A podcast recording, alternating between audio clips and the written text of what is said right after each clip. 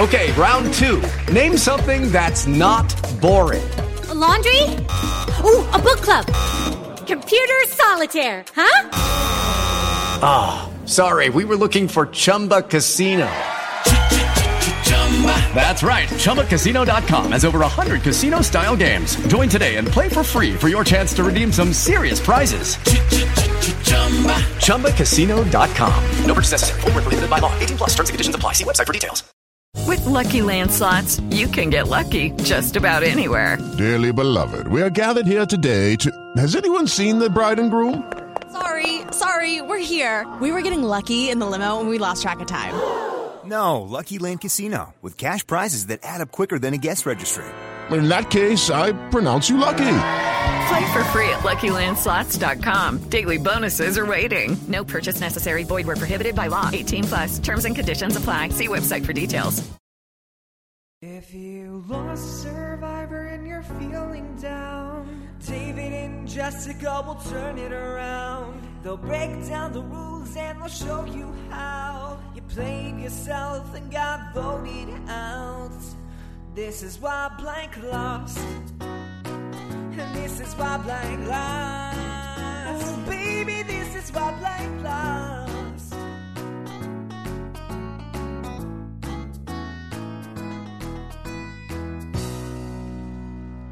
Welcome to this week's more somber than usual edition of Why Blank Lost.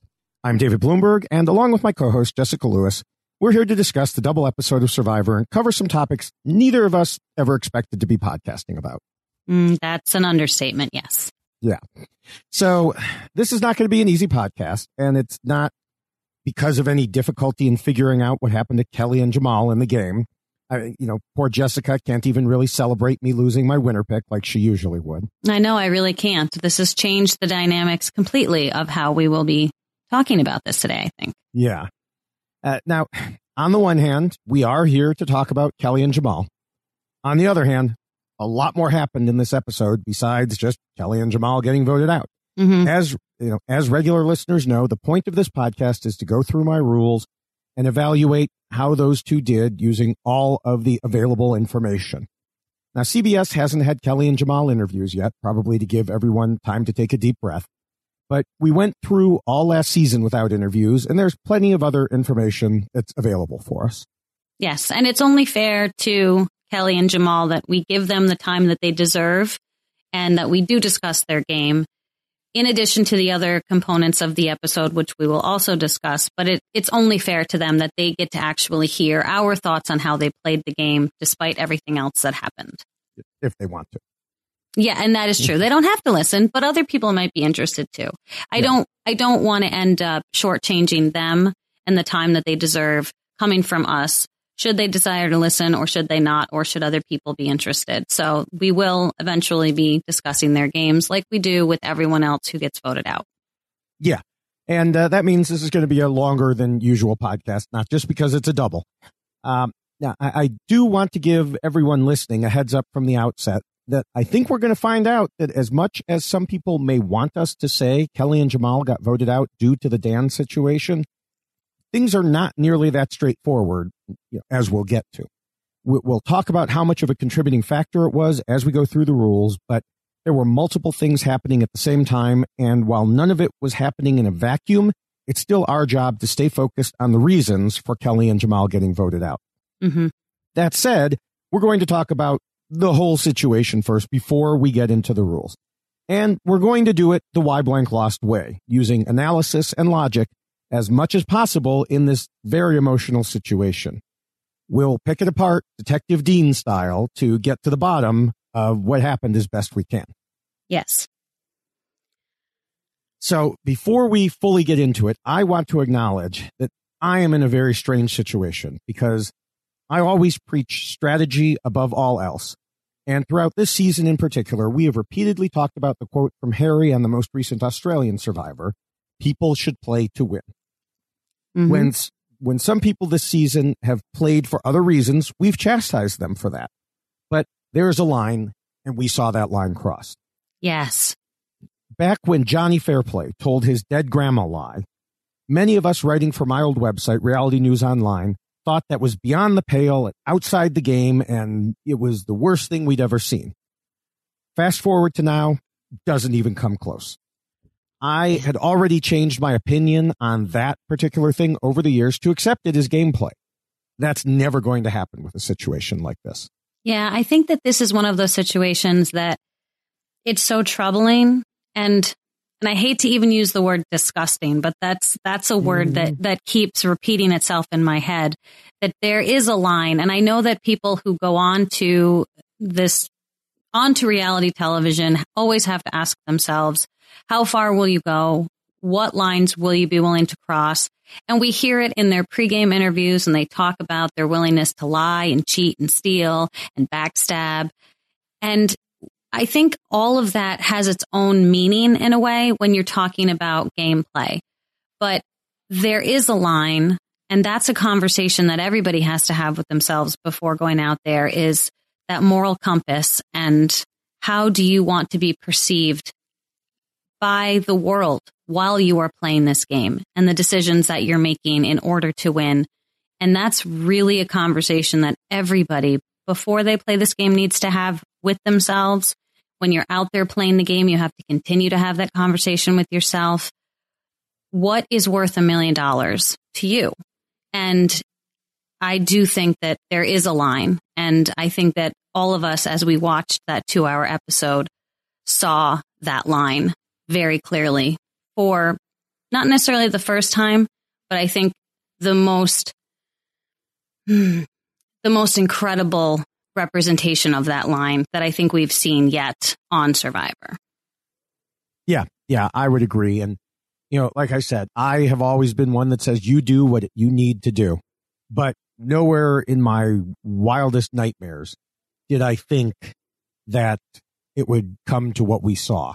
Mm-hmm. That it, it was I don't know implied that it would never you know that that would never happen. Um, so yeah, it just took us in a whole new direction. Well, and I guess it's one of those things that no one really knows what any one person is going to do when they're playing Survivor. And I don't even know if people who go out there to play, and I'm someone who did go out there to play, you have an idea of how you want to play the game and you have an idea of how you want to be portrayed and represented and seen, but there are decisions that you can make that will affect that. You know, people talk about their edit and they talk about things that CBS doesn't show or CBS does show. And it's unfortunate that this is what we ended up observing because nobody had really prepared anyone for something like this because I think nobody really thought that it would ever, that this would ever be part of a game like this. You know, so this is a whole new this is a whole new topic that we now have to try to digest and play out in a game of strategy and a game where people are backstabbing and lying and and we see people lying to each other all the time on this game but it, this is something that I don't think anyone ever really considered we'd have to even talk about or think about as part of a strategy and so I think everyone is kind of reeling from that that this this idea that this could even be considered strategy is something no one can understand. I, I right. really can't. Right. I really can't. Yeah. So let's let's go ahead and and I we've already started, but let, let's go ahead and, and go over the things that we saw and try to fill in some of the blanks along the way. This began, of course, back in the first episode. You know, as we saw, Dan was too touchy feely and made some of the women, primarily Kelly, uncomfortable. As Jeff Probst said in an Entertainment Weekly interview at the time, Kelly not only had the confidence and the courage to stand up for herself, she confronted Dan head on with the issue and explained in detail what was bothering her. She remained open to believing he did not intend it, but still let him know very clearly that she would not tolerate it. After the conversation, Dan seemed receptive to learning that he needs to alter his behavior around her and others. Well, fast forward to last week when we saw Dan's hands moving all around at night in the shelter and heard from several other of the women about that very issue. And well, yeah, mm-hmm. you know, um, well, and then then the merge brought Kelly and Dan under the same roof again.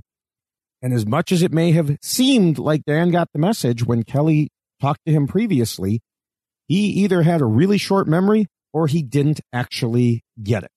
Yeah. And you've got to have a lot of respect for Kelly in the way that she approached the issue with Dan because she didn't shy away from it. She did the thing that so many people in, especially where we are in this environment want women to be able to do is stand up and say how they're feeling or how they're responding to certain things. And she did that. And she didn't do it in an insulting fashion. She was very clear. She was very straightforward. And there did seem to be an understanding initially by Dan. And so I think in that moment, everyone saw that happen and we thought, okay, well, that was a thing. And now it's been addressed and she addressed it in a very mature fashion. And now we can move on. But yes, exactly as you said, clearly it didn't have an impact on Dan. And maybe it was because of how it was being handled after Kelly. Maybe no one else was saying anything to Dan until it really got to that point again at the merge. And so in his mind, and I don't know how, what he was thinking or what his thought process was, but no one was speaking up. So he went back to the same behavior that had been accepted, I would assume, previous in his existence. And so that's what he fell back into. Yeah. I mean, even if none of the other women said anything, Kelly still had. Yes, 100%. Kelly was now back with him, which tells me, you know, I earlier I said either he had a short memory or didn't actually get it. I, I think he didn't actually get it. Mm-hmm. And, you know, we'll get to that in a bit. Uh, but in the meantime, Kelly and Missy at the merge had a long conversation about Dan, and that was the personal side of it. On the game side, Kelly knew that Missy was a dangerous player and wanted to target her as a threat. Kelly told this to Tommy and Lauren, people she thought were her allies, but Lauren immediately told Missy. Of course, this made them want to target Kelly in response and simultaneously made them believe that Kelly was insincere in the conversation about Dan. With that in mind, Kelly encouraged Elizabeth to play up the idea that Dan made her uncomfortable to get on the good side of Kelly and Janet, even though Elizabeth apparently wasn't actually uncomfortable. As Jeff Probst put it in his interview with Josh after the episode, she's just using the situation as leverage to help engineer a blindside against Kelly.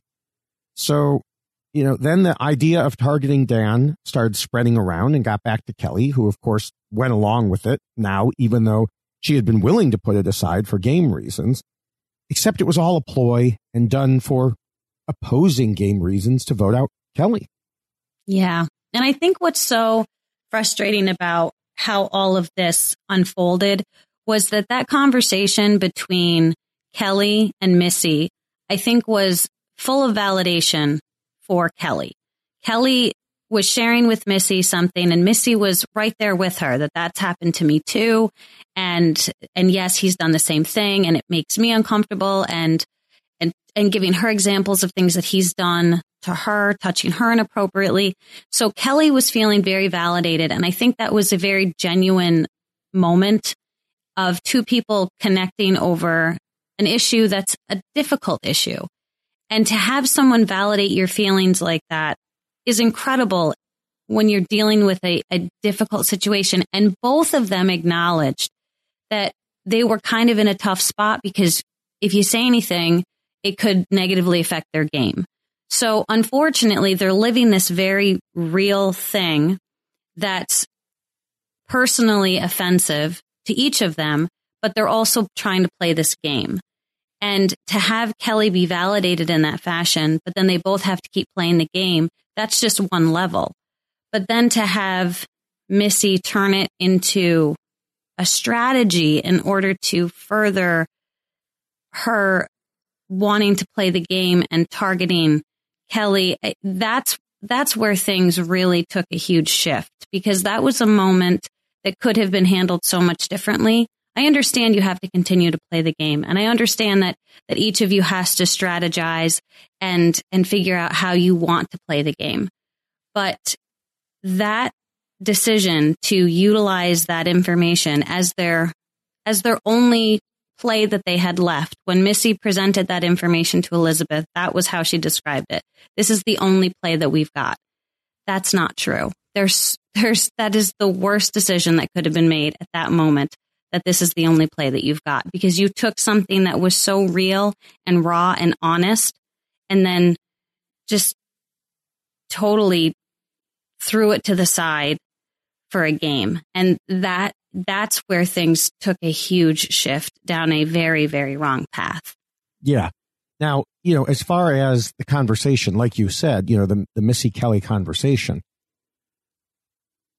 both, you know, both of them, I, Kelly was obviously getting a lot of validation, but I think Missy, it was really a heart to heart for her too. And I oh, I believe you. Time, yes. Mm-hmm. You know, I, that at the time I said it had to be devastating for Missy, even as much of a gamer as she is, to think that she had a heart to heart for two hours only to find out that Kelly was planning to vote her out. And, you know, that's what they believed. I think that they believed that it was a ploy by Kelly when it, it, it obviously wasn't. I mean, we know that. And as we watched, you know, what was happening there, I, along with many others, you just talked about it, felt gross about what Missy and Elizabeth were doing. And I still do. Mm-hmm. But here's where it gets a little more complicated than it might have seemed at first. So, as I mentioned, Kelly targeting Missy made them believe Kelly was insincere in the conversation about Dan. So I think in their minds, in their minds, if Kelly could use this for game reasons, then they justified it. They rationalized it and said, so can we. And, you know, to, to further explain how I got to this point, part is from what we saw on the show. Elizabeth said, Janet approached me about voting Dan out, and I know for a fact that she's lying to my face. We know that they are going to vote for Missy, so this Dan talk is smoke and mirrors. That's Janet's plan to pull the wool over my eyes. Put into the context of knowing what happened, it's another piece of the puzzle to show their mindset. And it also makes sense in the context of Elizabeth later accusing Janet of using it as game strategy, which made absolutely no sense when I first watched it. I was like, what are you talking about? You're the ones using it as game strategy.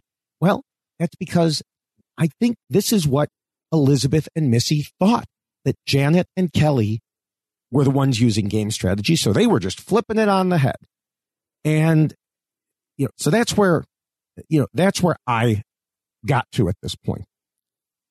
Uh, well, and I do think that, that that's potentially the case, that they were all thinking that people were using this as game strategy. But I have to respect the way in which Janet tried to approach this because this is one of those situations where I almost feel like everybody needed to call a timeout.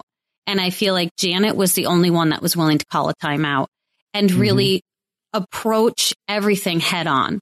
She went right to Dan and she talked to Dan directly. She went right to the girls and talked to the girls directly. Then she brought them in a group together and made them talk to each other directly.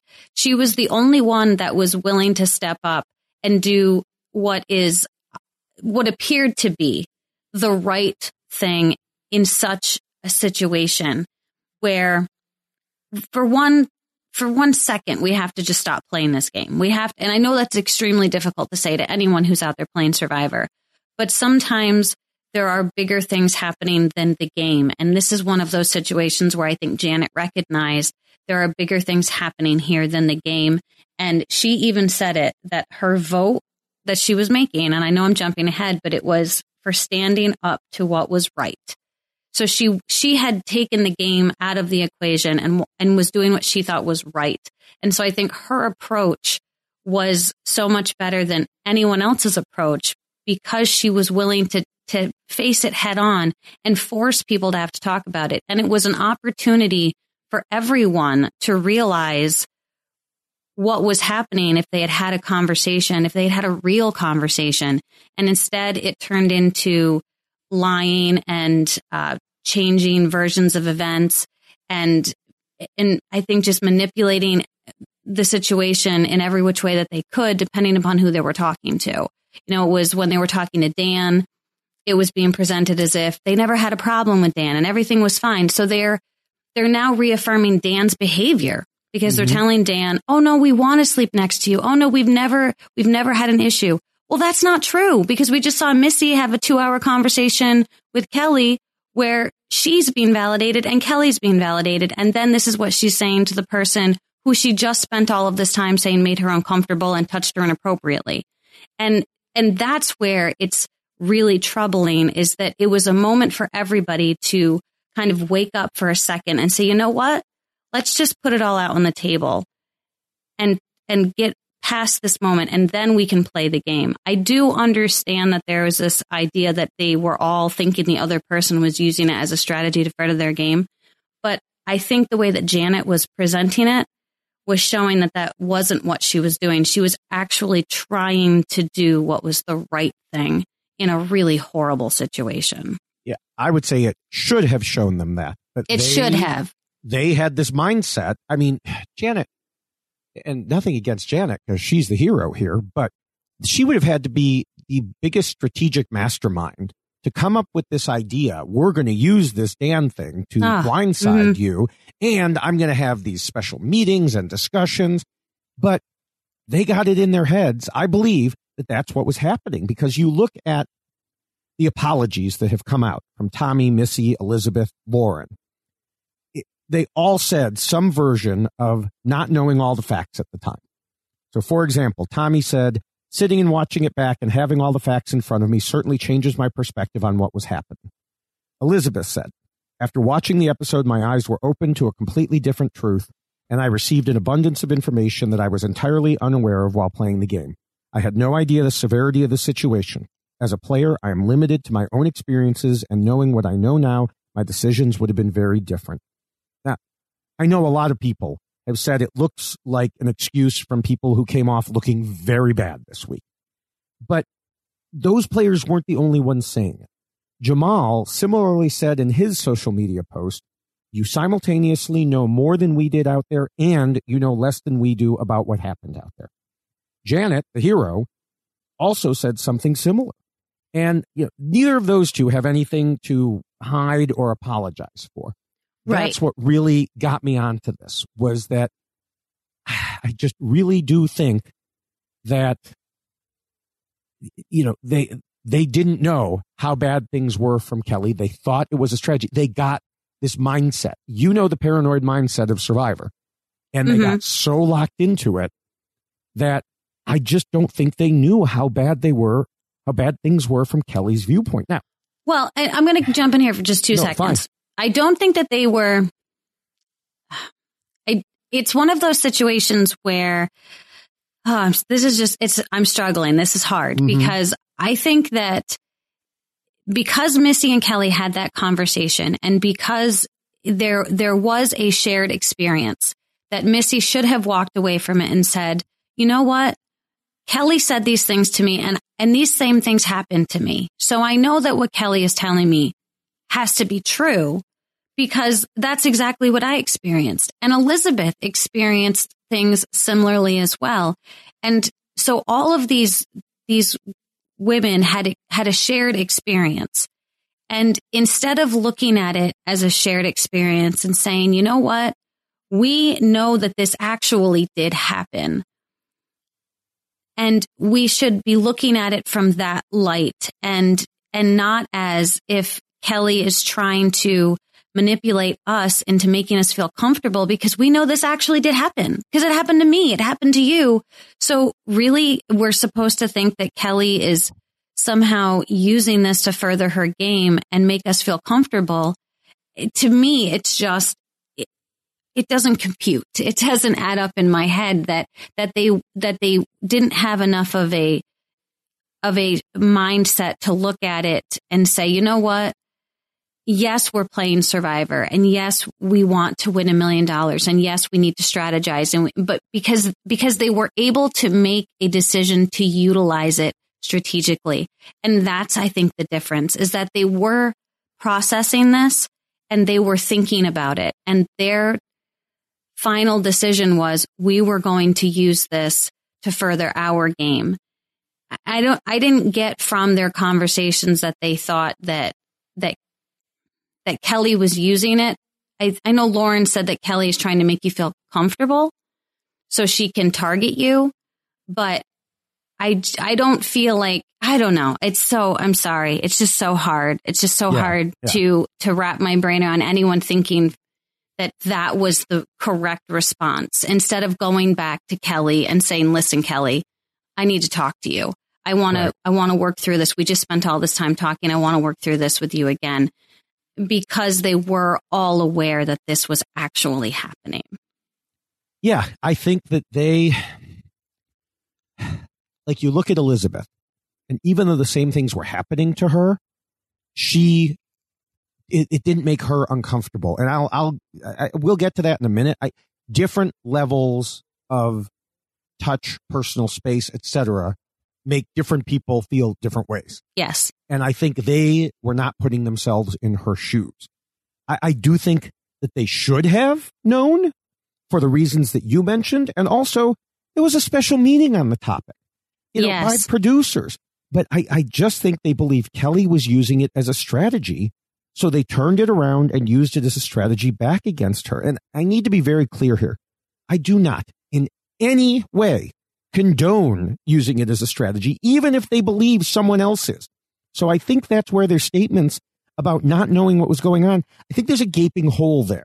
Yeah. If if they thought Kelly was using it as a strategy, they had a number of choices about what they could do. mm-hmm. You already brought one up. Go back to her. Uh, talk to her. They could have talked about her behind her back, about how terrible it was, and voted her out for that reason. It still wouldn't have been right by Kelly, but at least it wouldn't have been using it this way. Right. Uh, they could have talked to the producers. There was already an open line of communication about this. They could have talked to the producers about how their meeting was being misused. You know, on Big Brother, they say don't use production as a strategy. Now, those rules aren't quite the same on Survivor, but I've got to think if producers had a meeting that said, stop acting this way, and a player was like, hoo hoo, I'm going to use this as a, uh, as a strategy here, that if someone complained about it, they'd say, hold on a second here.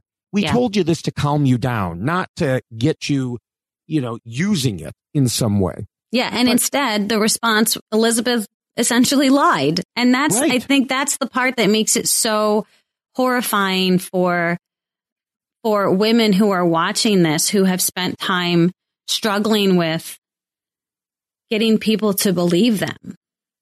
Right. You know, this is the environment that we're in right now where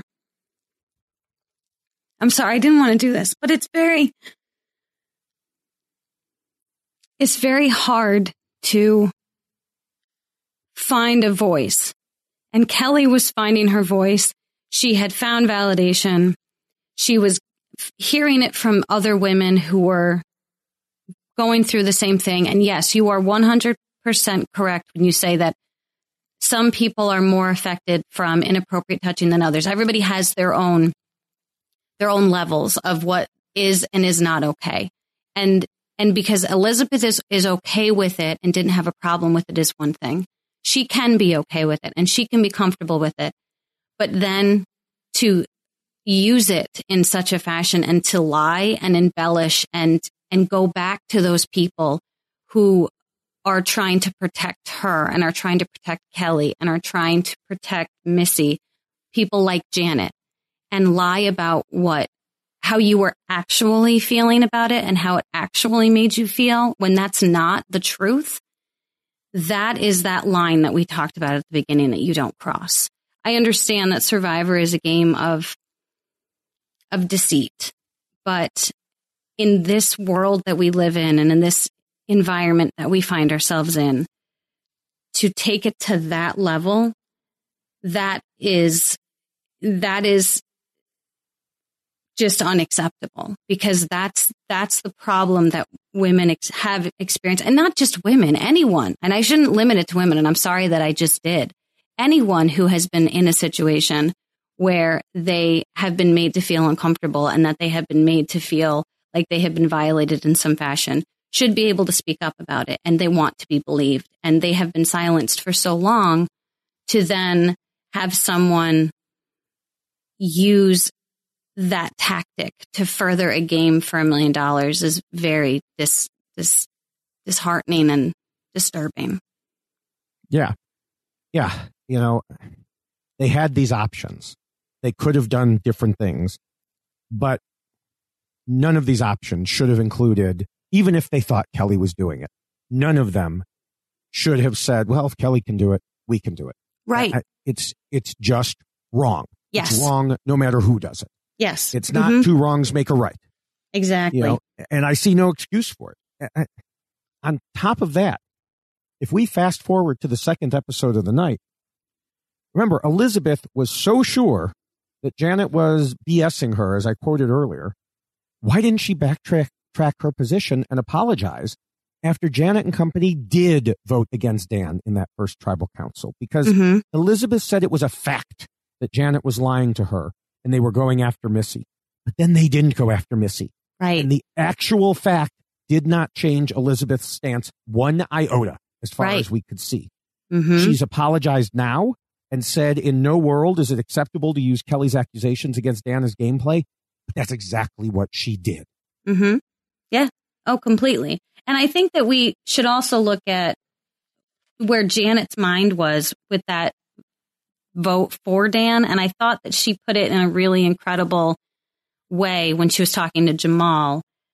And her response to when Jamal presented her with this idea of voting out Dan, she said that she felt a great deal of relief because some of the girls have come to her and they were upset about being in his presence. And that Jamal coming to her confirmed in her heart that it was the right thing to do. But it was really hard for her because she really, really did like Dan.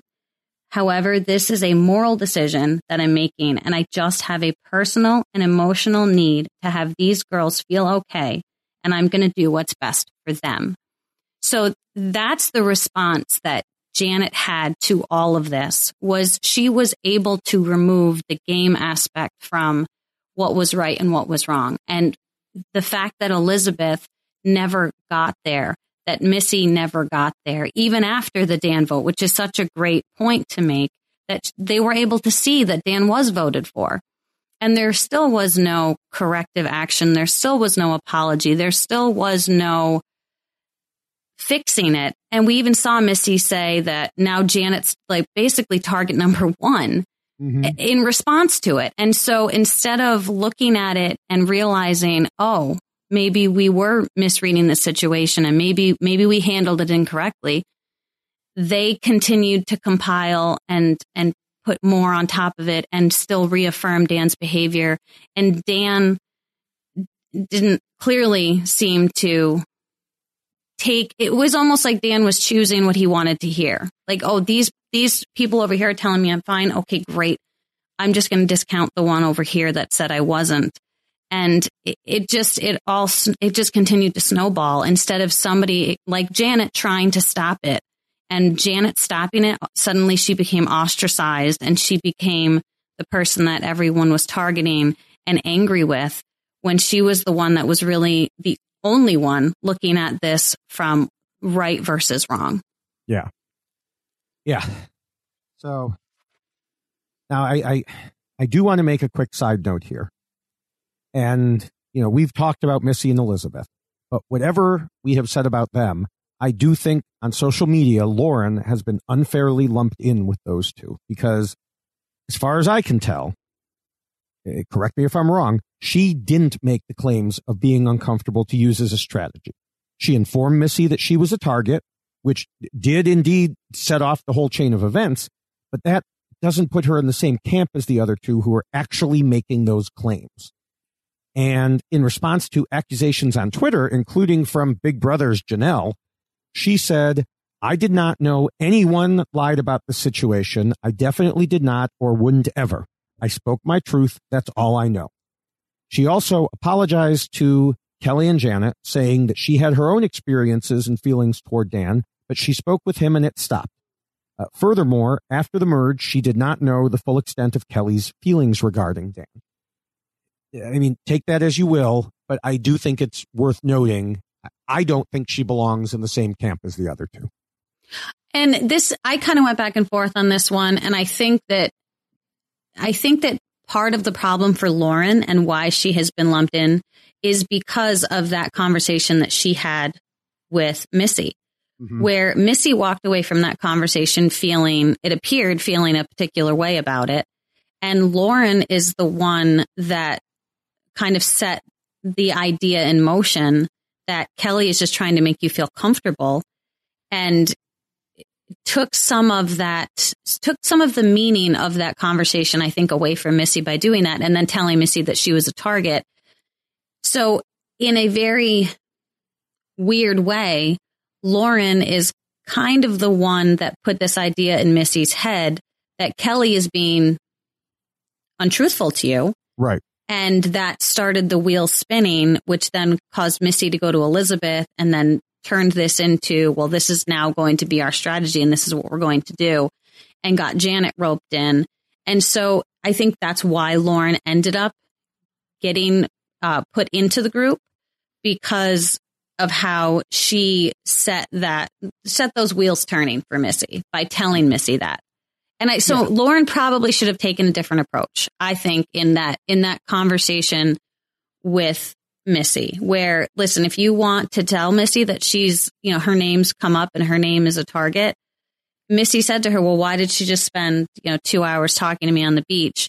And her response, well, she wants you to feel comfortable. She wants, you know, how do you feel right now? Don't you, you don't feel like she's a threat to you or whatever, however she ended up Mhm. phrasing it. But, you know, that's one of those situations too, where I think the, the conversation could have been presented differently. Like, yeah, well, listen, she's targeting you. mm, Or, you know, maybe because just you're a threat and may, maybe she really did have a genuine moment with you on the beach, but I just want you to know that yes, that your name has come up. And I think that's why Lauren likely got lumped in because that's where it all kind of started from. Yeah. I, as far as Lauren, I mean, as far as we know, she did not know all of what they talked about. Missy said, I just had a two hour conversation with her. And that's true. Don't know that she knew what the topic was. And we have seen in Survivor before, people have a long, apparently genuine conversation, then turn around and vote them out. I mean, I was thinking of like second chances, I think. Um, uh, uh, Stephen and Spencer. That was one of the reasons Spencer was able to blindside Stephen so easily. Well, easily, so, so handily was they had had a big, deep personal conversation, at least from my recollection of that Mhm. uh, time. And so it's certainly been used as a strategy before to make someone feel comfortable, but not like this. Right. There's a difference between sharing what your kids' names are and, you know, your favorite poet as opposed to what they were talking about. And you do have to go back to the conversation that was had by production with the group.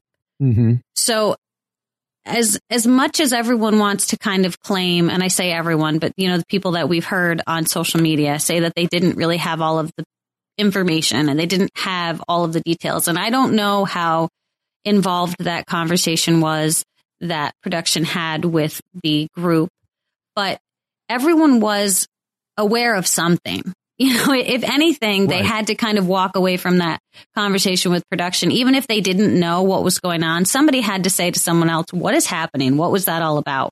If there was if they were unclear because i don't think anyone playing this game would sit down and have a meeting with production and then just go okay and and not further discuss what had just transpired or try to understand it a little bit better.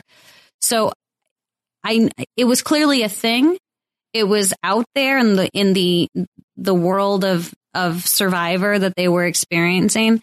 So lauren had and lauren did in confessionals talk about dan specifically and how um, you know she wasn't going to decide what was uncomfortable for someone or tell someone what they should feel is uncomfortable. So she was aware of it too. And so again i don't did did missy divulge to her everything that, that she and kelly had just shared? I don't know.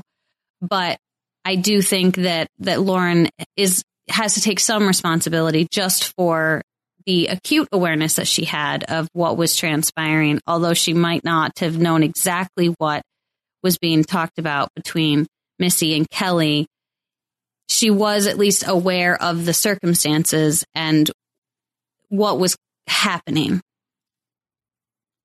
Yeah. And I mean, un- unfortunately or fortunately, we don't know what happened in those, in, in that group meeting.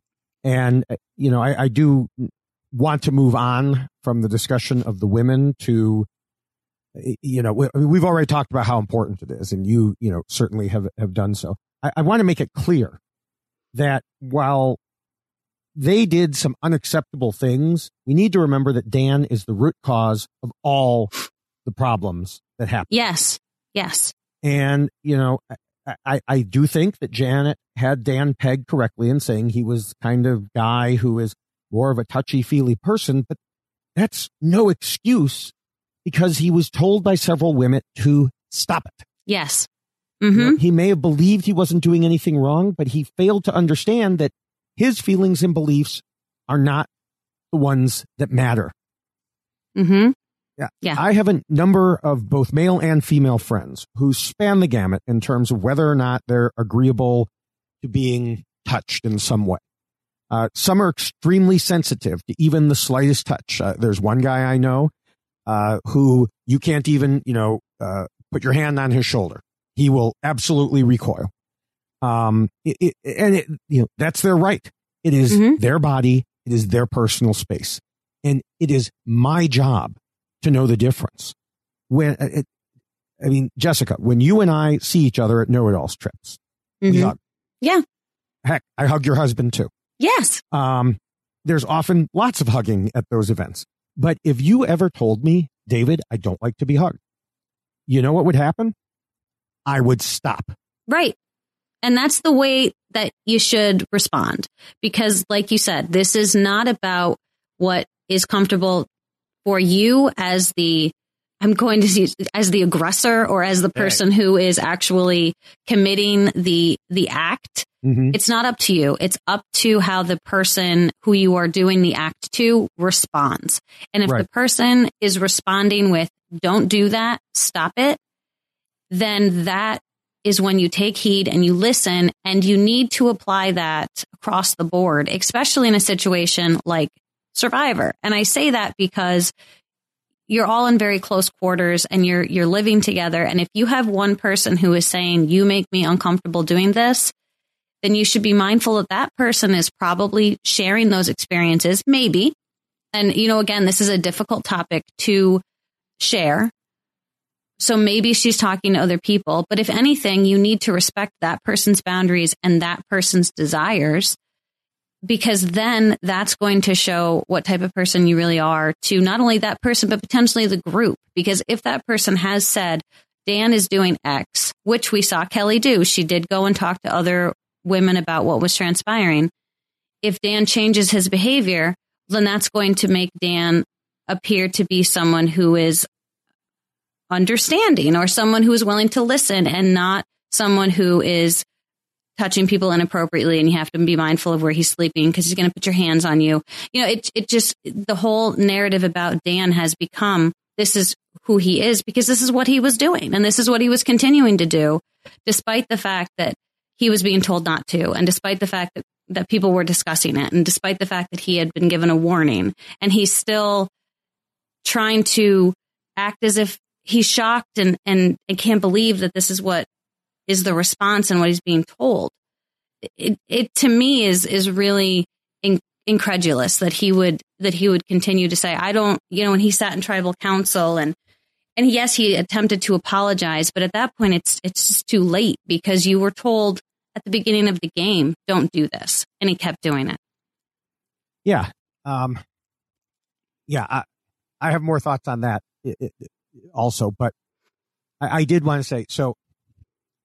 Since I am not the type of person who is quite as we'll call it protective of my personal space, I asked a friend of mine who is not a survivor watcher, but uh, she is an attorney, and I, I described what happened, and you know she said, based on my description, that what Dan was doing was absolutely over the line and Mhm. harassment in her eyes. Uh, yes, even what some people said, oh, really, just touching her hair? Yes, just touching her hair. When she made the comment about washing it, it's still all about personal space. Yes. If it's unwanted, then absolutely it is. It's that's what it can be equated to because it is unwanted touching. And, and that's, you know, it's interesting that you did mention that you talked to an attorney friend about it. I mean, this is one of those situations where in my profession, when someone comes forth with an accusation or they, they tell you something has happened, one of the first steps that we will take in this, you know, as a profession, as a lawyer is what other information is available to us and what else do we know? And all of those things will be, will be looked at and considered in determining what actually transpired because in the real world, there's not always cameras that follow people around 24 7. And we don't have producers that are watching everybody's move and can know exactly what happened and go back and, and find that particular scene on that reel of tape. So that's why all of these other elements become so significant of what other people have told you, what other people have witnessed, what other people have experienced in relationship to that one person. When you are kind of making a determination as to what transpired here.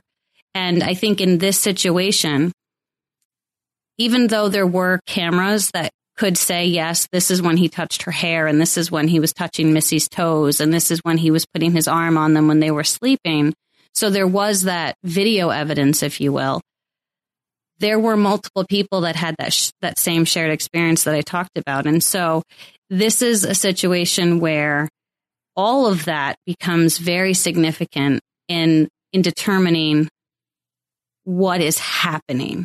All of that matters. And so it's not just one situation of where he touched someone's hair. This is a situation where there was multiple unwanted touching. And so again, all of that is going to be looked at to determine what do we have here? And what we have here is someone who was doing things that were incredibly inappropriate.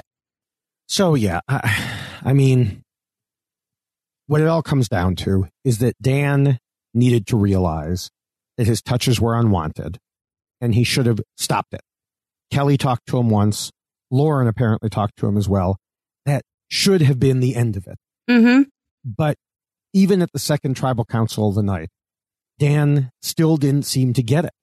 Yeah. You know, and, and you mentioned his apology, you know, and I thought at first that his apology was decent, but then I realized he had too many qualifiers and excuses in there.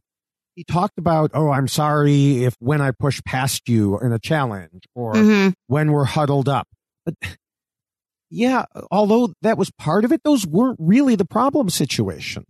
Yeah. You know, he was out on a beach with Kelly and was touching her hair. He was lying on the ground at the merge feast playing with Missy's toes. Now, he was drunk, but still, you know, Mhm. that, that's not the point.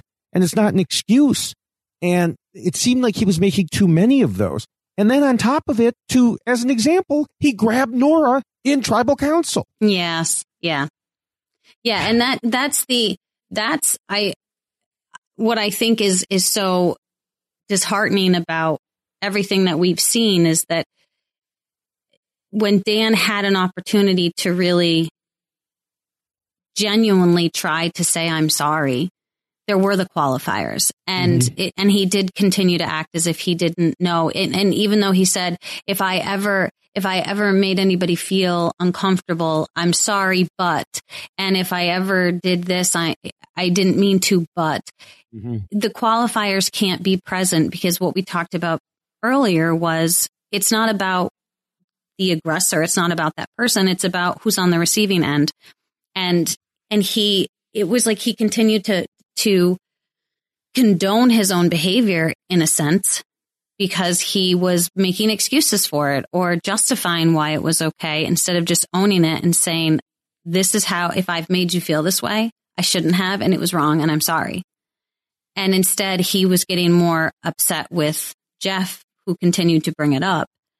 And then you know to pile on to it everything else that happened at the tribal council with Aaron you mm-hmm. know which Oh, was yeah.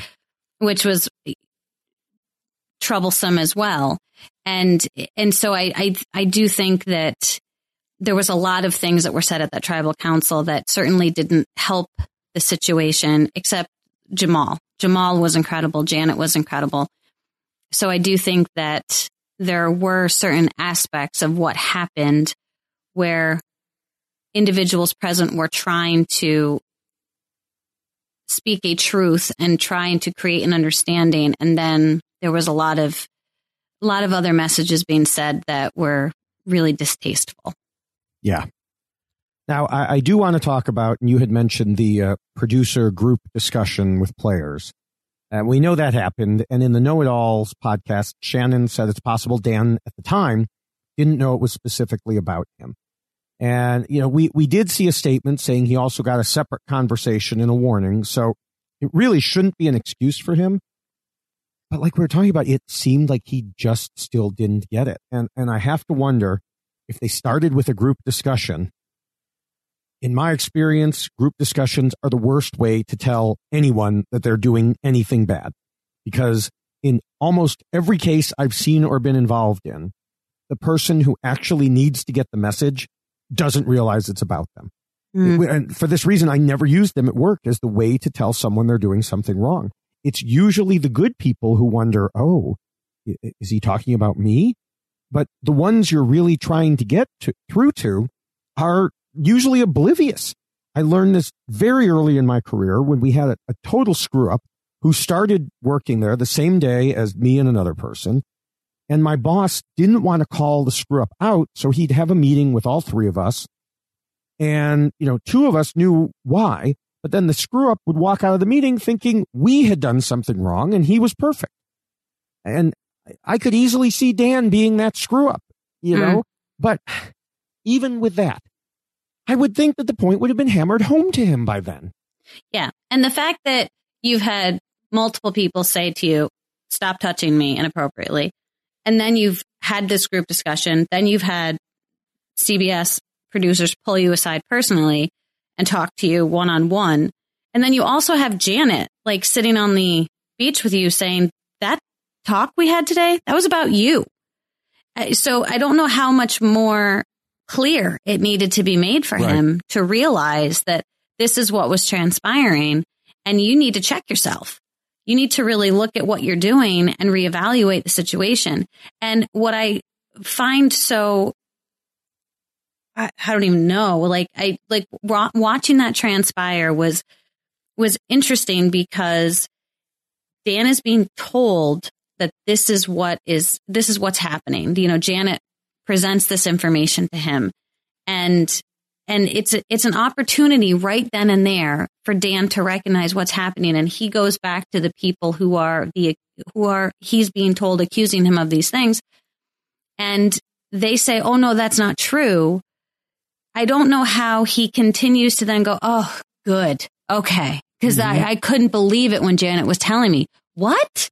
Wait, what did did none of that just happen? You know, did Right. I mean, you've been told by multiple people. Producers pulled you aside. Janet now just talked to you. And because they're now sitting there lying to you, then you're going to say, Oh, that's great. Cause I, I, I can't believe Janet's doing this. I can't believe she's like, what is like, I couldn't even fathom that that was the, the, the thinking that was, that was happening in that moment.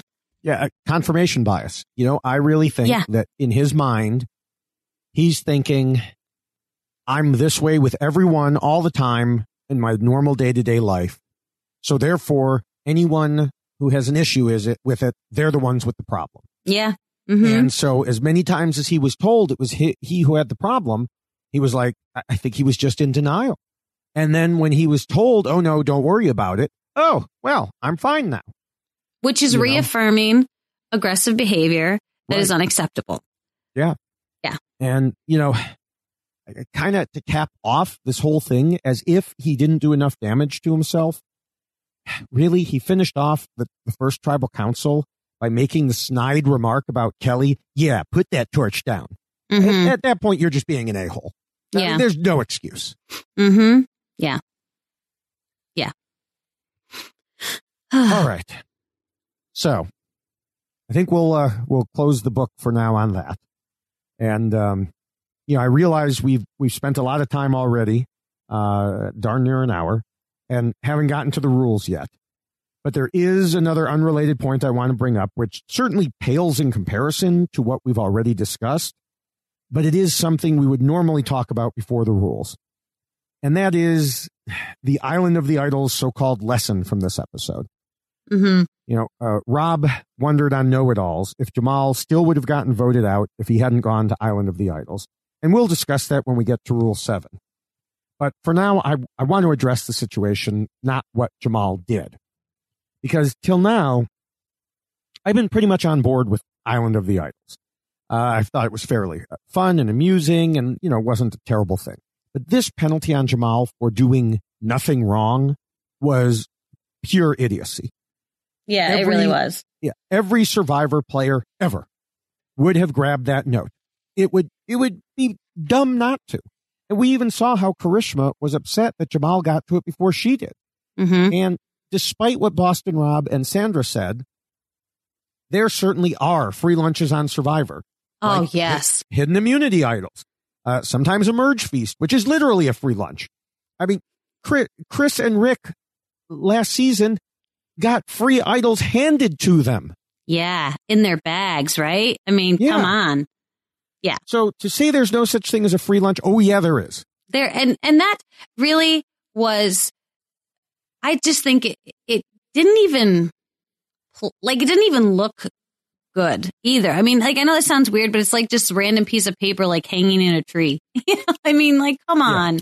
Like at least if you're going to try to be um manipulative in that fashion, yes, if if anyone playing Survivor sees something hanging in a tree, they're going to take it down. And they Mhm. said to him, as soon as you as soon as you touched that, then you've been penalized.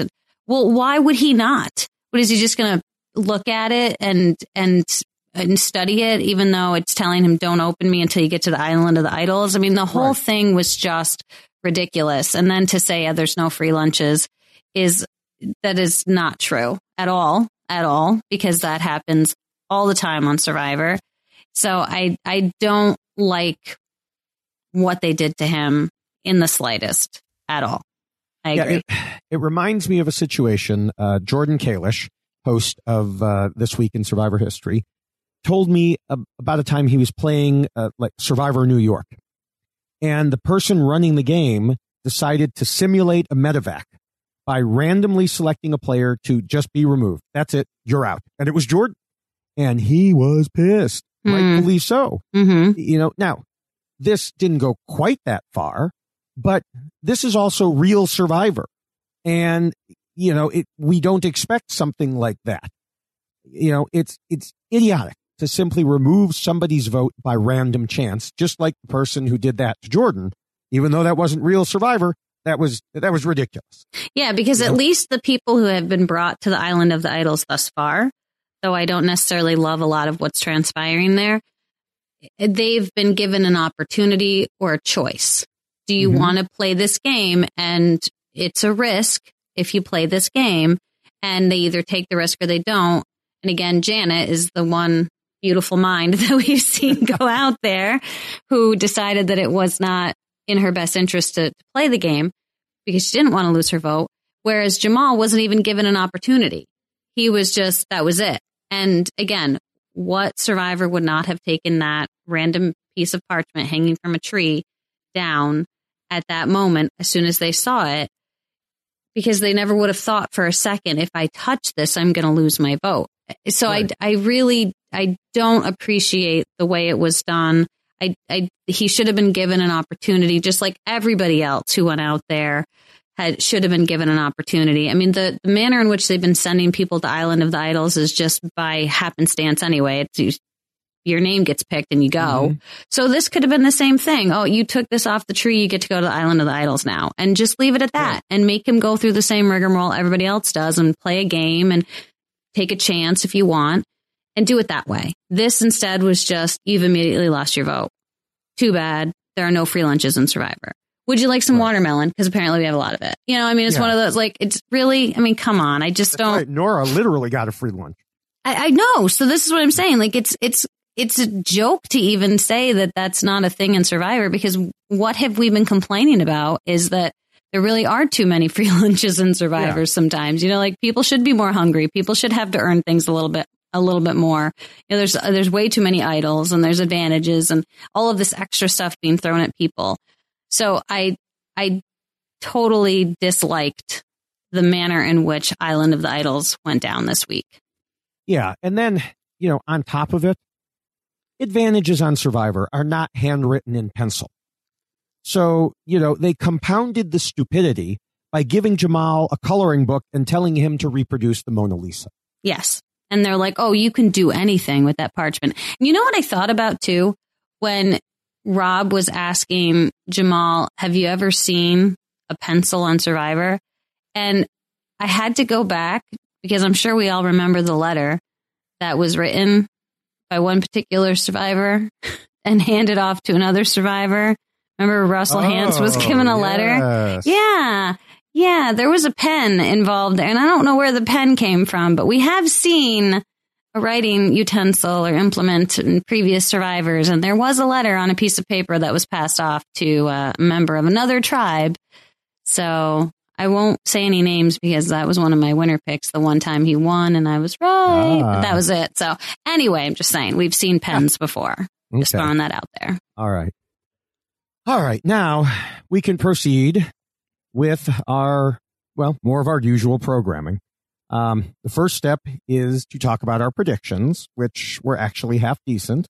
Um, I thought something would blow up with Dan, and it did, though certainly nobody expected what we got.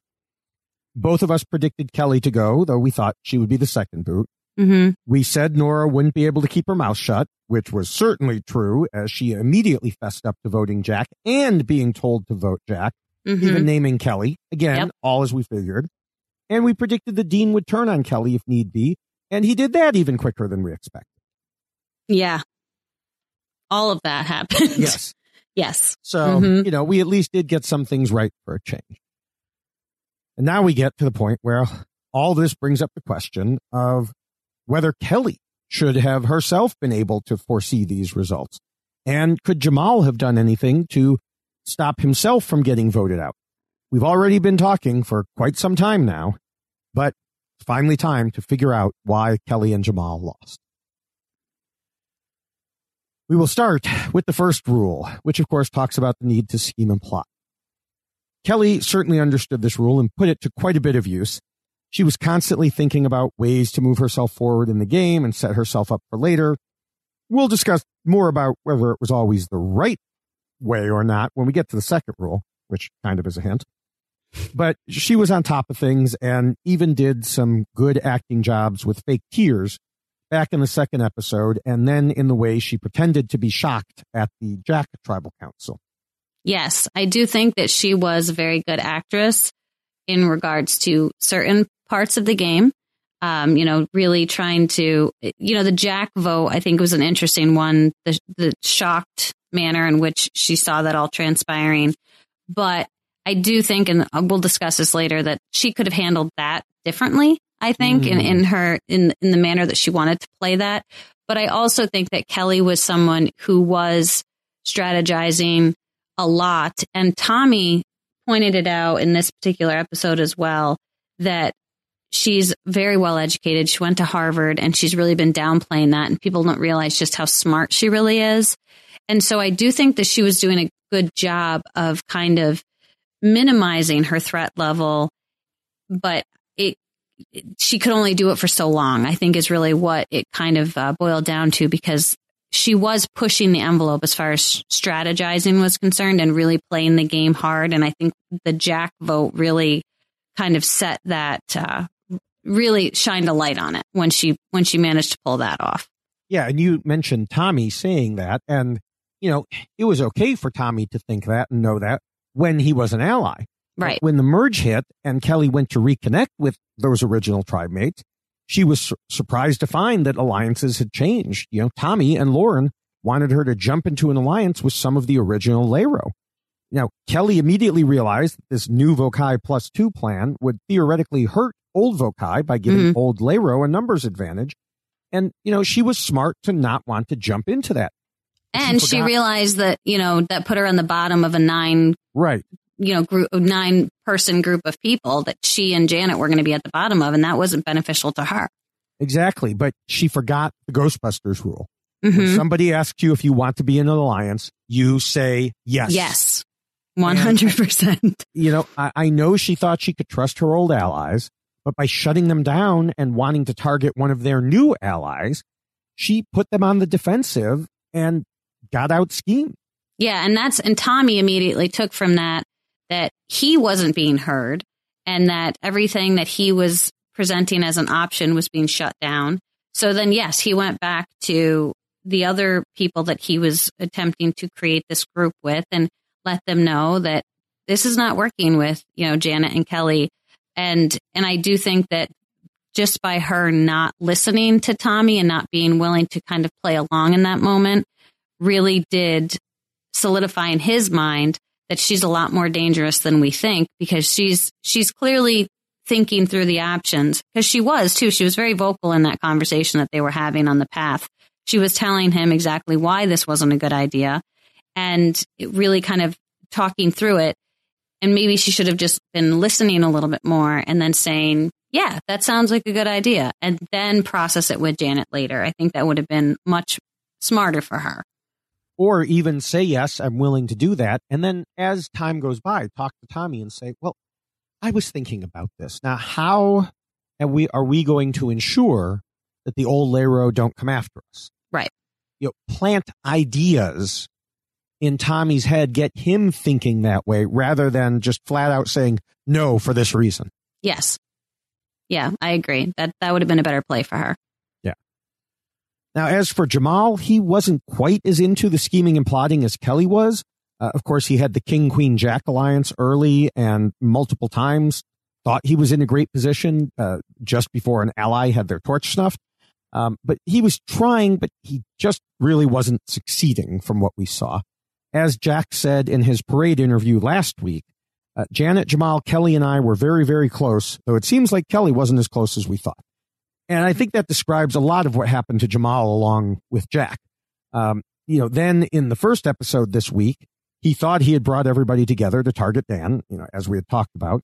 But, well, we know how that went.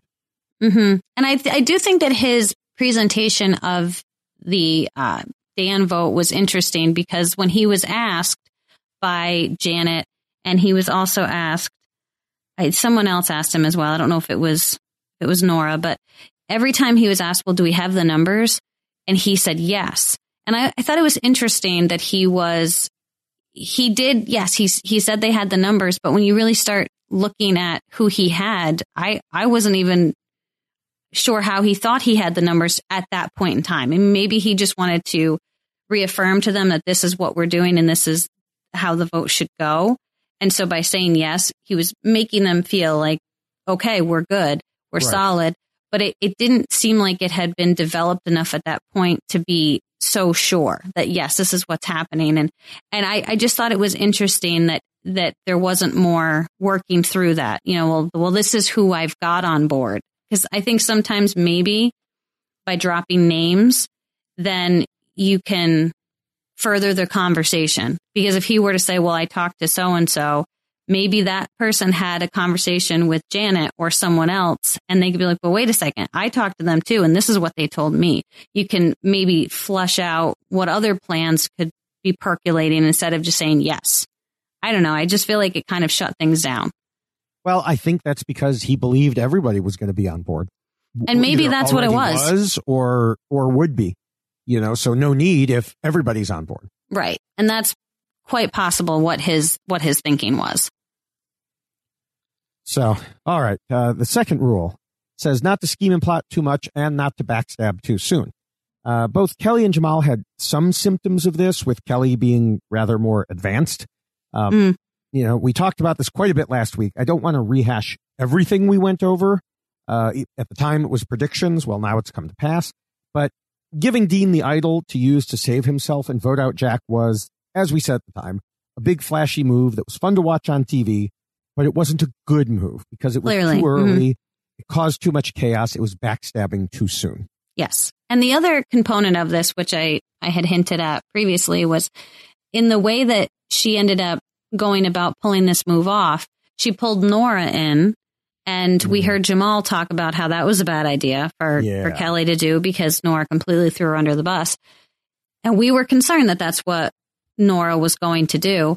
She could have still pulled off the Jack vote by doing one of two things. She could have voted for Jack herself and then pretended she didn't and lied about it since she was going to lie about telling Noura to vote for Jack, which is a really bad lie as far as I'm concerned, Mhm. because I mean, how are you going to, it's her word now against mine as to whether or not I told her this.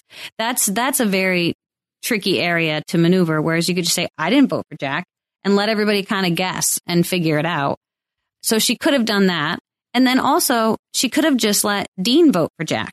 If, if, if she knew everybody else was voting for Dean and he had an idol, if he had voted for Jack and played an idol, then Jack goes home with one vote, which is crazy, but it happens and it can happen.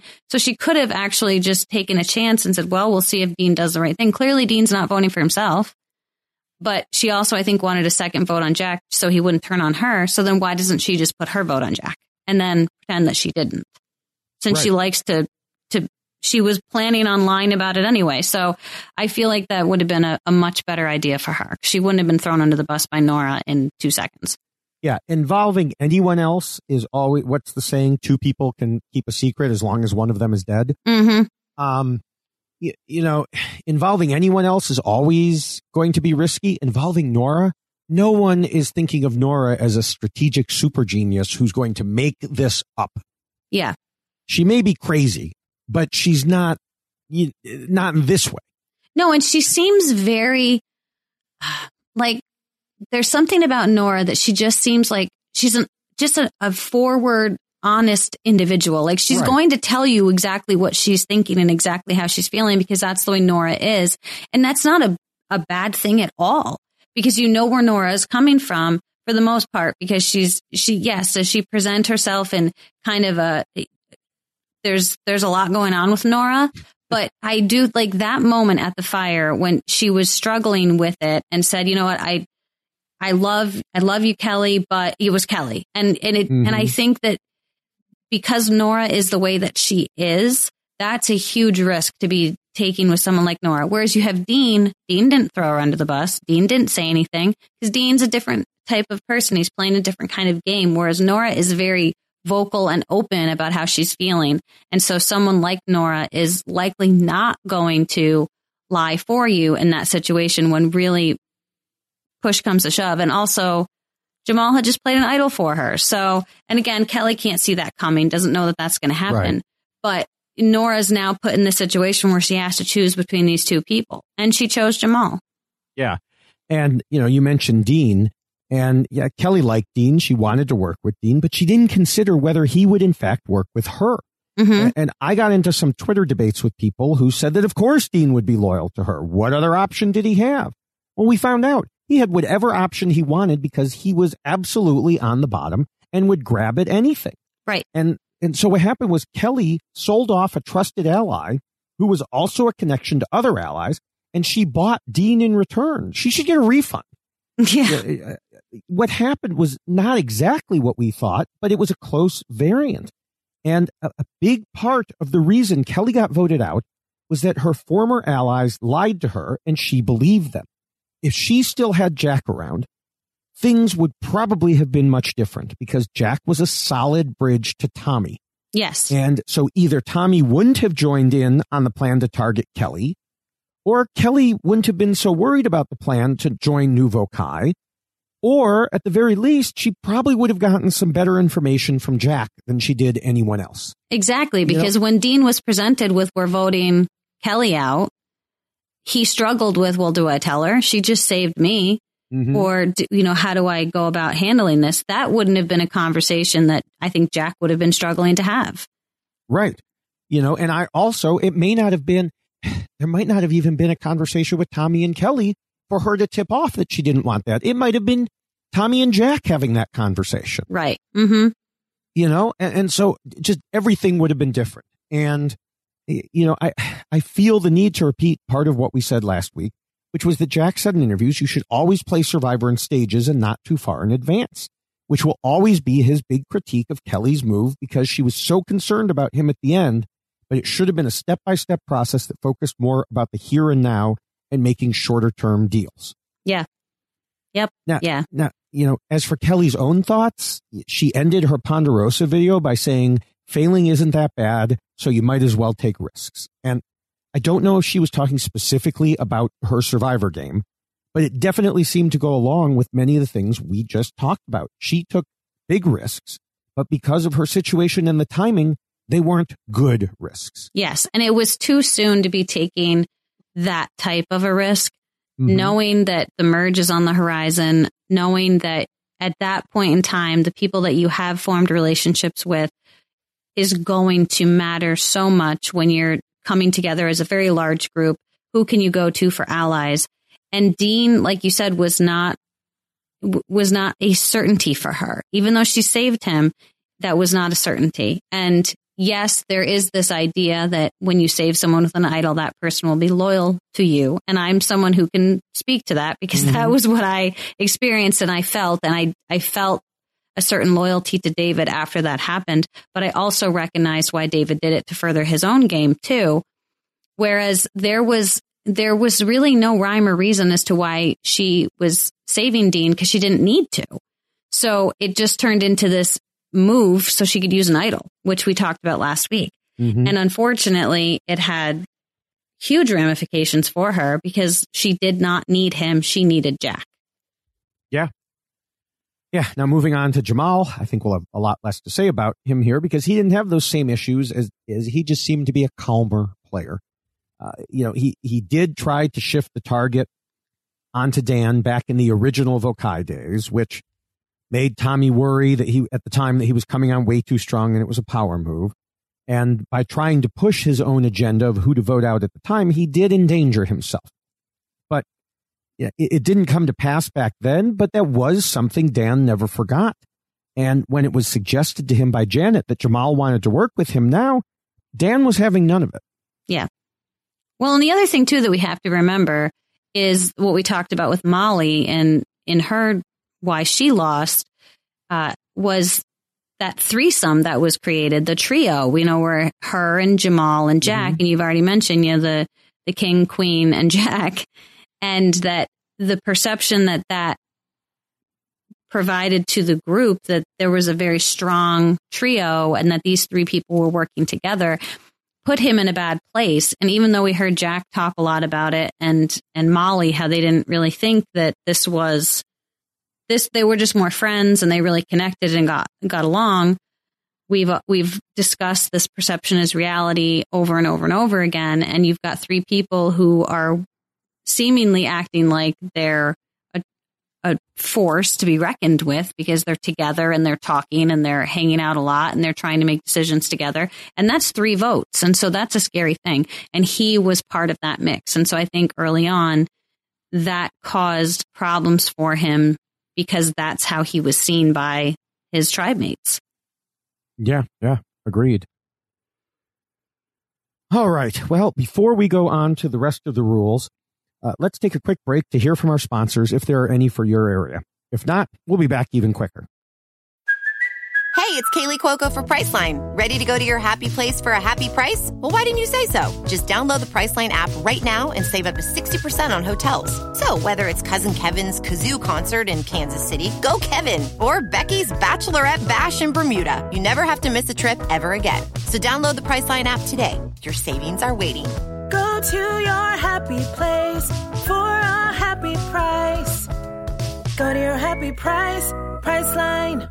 Judy was boring. Hello. Then Judy discovered ChumbaCasino.com. It's my little escape. Now Judy's the life of the party. Oh, baby, mama's bringing home the bacon. Whoa, take it easy, Judy. The Chumba life is for everybody. So go to ChumbaCasino.com and play over 100 casino-style games. Join today and play for free for your chance to redeem some serious prizes. ChumbaCasino.com. No purchase necessary. Void where prohibited by law. 18 plus terms and conditions apply. See website for details. We're back. So let's go on to the third rule, which talks about being flexible. What do you think about our two players in this regard? Well, I think clearly Kelly was very flexible.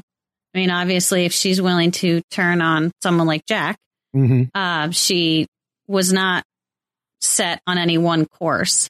So I think that we definitely saw her willingness to consider various options, which is different than what we saw from Jamal because I feel like Jamal was almost forced to have to do that because he was on the wrong side of the vote, like right off the bat.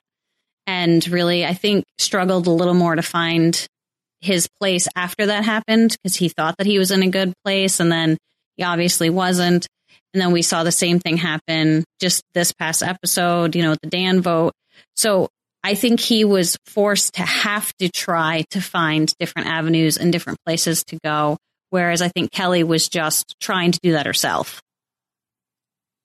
Yeah, yeah, I, I, I don't disagree with any of that. I think that uh, we did already talk about a situation when Kelly was not flexible enough, and that was when Tommy tried bringing her in and she said no. Yes. Uh, you know, she needed to find a way to make them believe she was with them and then take matters from there. Um, as far as uh, Jamal, I would add, I, I don't think he was flexible enough when it came to the Dan situation I mentioned already. You know, I, I, I know he wanted Dan out, but there was already a plan developing, and this is way back earlier in the game. Mm-hmm. And that plan would have kept Jamal safe and taken out someone else. I, just think he should have left it alone so as not to draw attention. You know, and I think that's a good point because there was a plan in place that Missy's name was the one, and we heard Kelly talk about this, Right. that we were voting for Missy, and now there's this Dan plan being spun.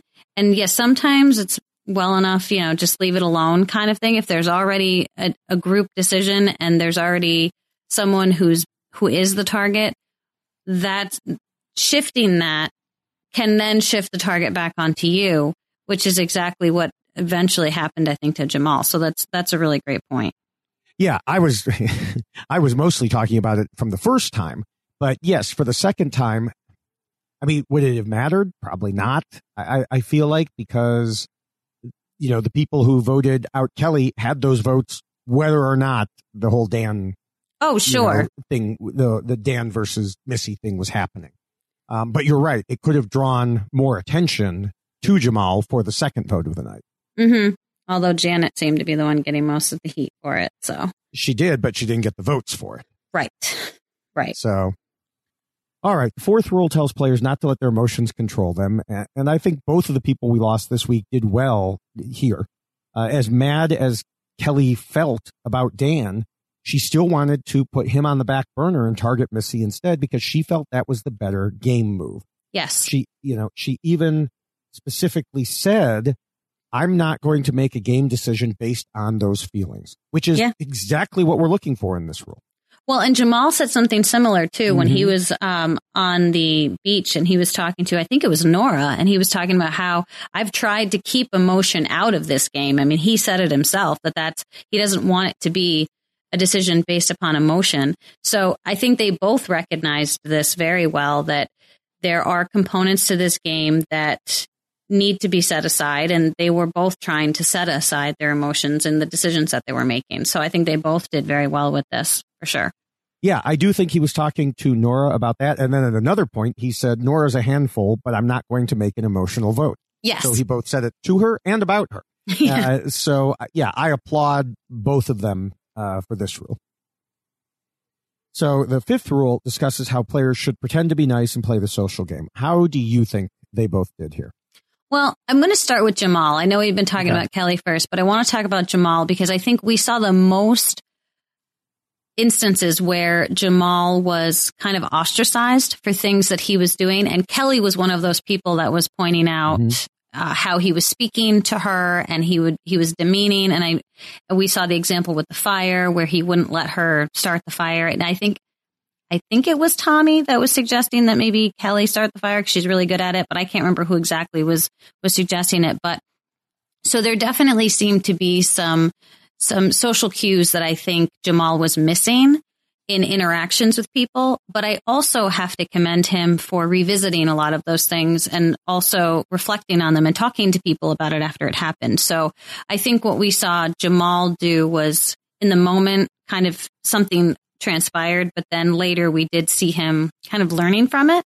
So I, I think that, uh, initially he, he did have some, some issues in, in just playing that, playing that, that game with people and understanding how he was coming across in that moment. Um, as far as Kelly is concerned, I think that Kelly did a very good job early on, just kind of meshing and fitting in very well with everyone And, um, and I don't think that, I don't think that it was an issue for her either. Like playing the, like I, I mean, I, I say either. I just talked about how it was an issue for Jamal, but I, I think that, that her issue came from the inability to do what others necessarily wanted as opposed to what she wanted, if that makes sense. I don't know if that's, if that comes into the social construct of this, but you know, where you're, you're having an opportunity to, to rebuild those bonds, the conversation that she's having with Tommy. Like, this is someone who was an ally of yours. This is someone you were playing the game with. And this is someone who's coming back to you and saying, Hey, you know, let's, let's keep doing this. Let's, let's revisit. Let's work together again. And that in and of itself, even though it's strategy, it's also a moment to reconnect socially with someone and Mhm. to, to actually play the game with them, but also just be a friend and just be a connection and be someone that they feel like they can come to and have, and have a comfortable relationship with them. So she was good, but also not good with it at the same time. Yeah. Now, just to go back to something you said, uh, it was Jack, not Tommy, who talked about the fire. The fire, Tommy, okay. Tommy wasn't on his tribe yet. Yeah, so- I can't. They've switched them so much. I I I have lists and names, and I can't keep track anymore. I just didn't want you to, you know, get comments on Twitter. But, Thank uh, you, thank you. I appreciate that. I'm sure there'll be plenty anyway. So Yeah. Um, now I, I do think that Jamal had, like you said, he had the issues. I, I think a couple you didn't mention. He was seen as being overconfident early, uh, in part through the nap time. Uh, Oh, sleep- yes. don't don't sleep on 39 Mhm. and uh, not even bringing his bag to tribal council. yeah, but you know, and you know, like you said, the issues with Kelly in the fire, Noura in the food, and it's unclear to me how serious any of those were, uh, because we also saw Jamal teaching Kelly to dance and opening up and sharing more. Um, but on the flip side, Kelly said that she thought Jamal was a tough person to work with, either socially or strategically. hmm I, I do think we need to recognize, of course, Jamal's teaching moment with Jack, um, because most people would not have handled that with such grace, especially Yes. inside the game. And, you know, he did a great job of taking an uncomfortable situation and turning it into both a, a, teaching moment, like I said, and a bonding moment. yes, and that's why I really think that we saw a lot of Jamal reflecting on things in a way that we don't usually get in the game of Survivor. And we've had a lot of moments where Jamal is explaining what we've seen this season, a lot of social issues that have that have risen to the, the surface. And Jamal seems to be like that voice that we keep hearing and I think resonates with a lot of people with what he's saying. And so there is this ability that Jamal presented while he played the game, though he might have been coming across as as a little bit harsh or aggressive, hard to get along with. But I do think that he's a reflective person and was able to process it much better than I think most people do when they play this game. Yeah. All right. Well, we move on now to the sixth rule, which warns against being too much of a threat. And, you know, Kelly was definitely a big threat for all the reasons we discussed last week and already today. Uh, you know, for players like Lauren, Missy, and Elizabeth, the idea that she could have a long heart to heart and then use it to come after Missy made her even more of a threat if they had that in their mind. Uh, you know, it, in Tommy's apology tweets, and you already referenced that Tommy said uh, something about how smart she was. And in his apology tweets, he said, I placed my vote on Kelly because she was a threat to win the game. hmm And he even said that at very early on in the two hour episode that she was a threat. Yeah. So he referenced it specifically that she was a threat. And I do think that Kelly's ability to play the game in the way that she was, which I think Janet hit the nail on the head when she said it in tribal council when Jeff asked Kelly a question and she laughed instead of just giving an answer. And Janet said she's always processing. You know, Oh, and, yeah. and and it, and it and I think that's what people were starting to recognize about Kelly is that she's one of those people that is just she's thinking every possible angle and if I go here, what's going to happen? And if I go there, this is going to happen. And she's she's someone who processes things differently than than a lot of people are very linear. And I think she was much more. Where can I go from here? In what mm-hmm. direction do I want to go? And I think that people started to notice that about her. And I think that conversation she had with Tommy really opened his eyes because I think that's what she was doing. she was working through the the situation and working through the options and explaining why this was a was a bad idea. And he was very linear in his thinking and no, we need to go this direction because we have the numbers. We have nine.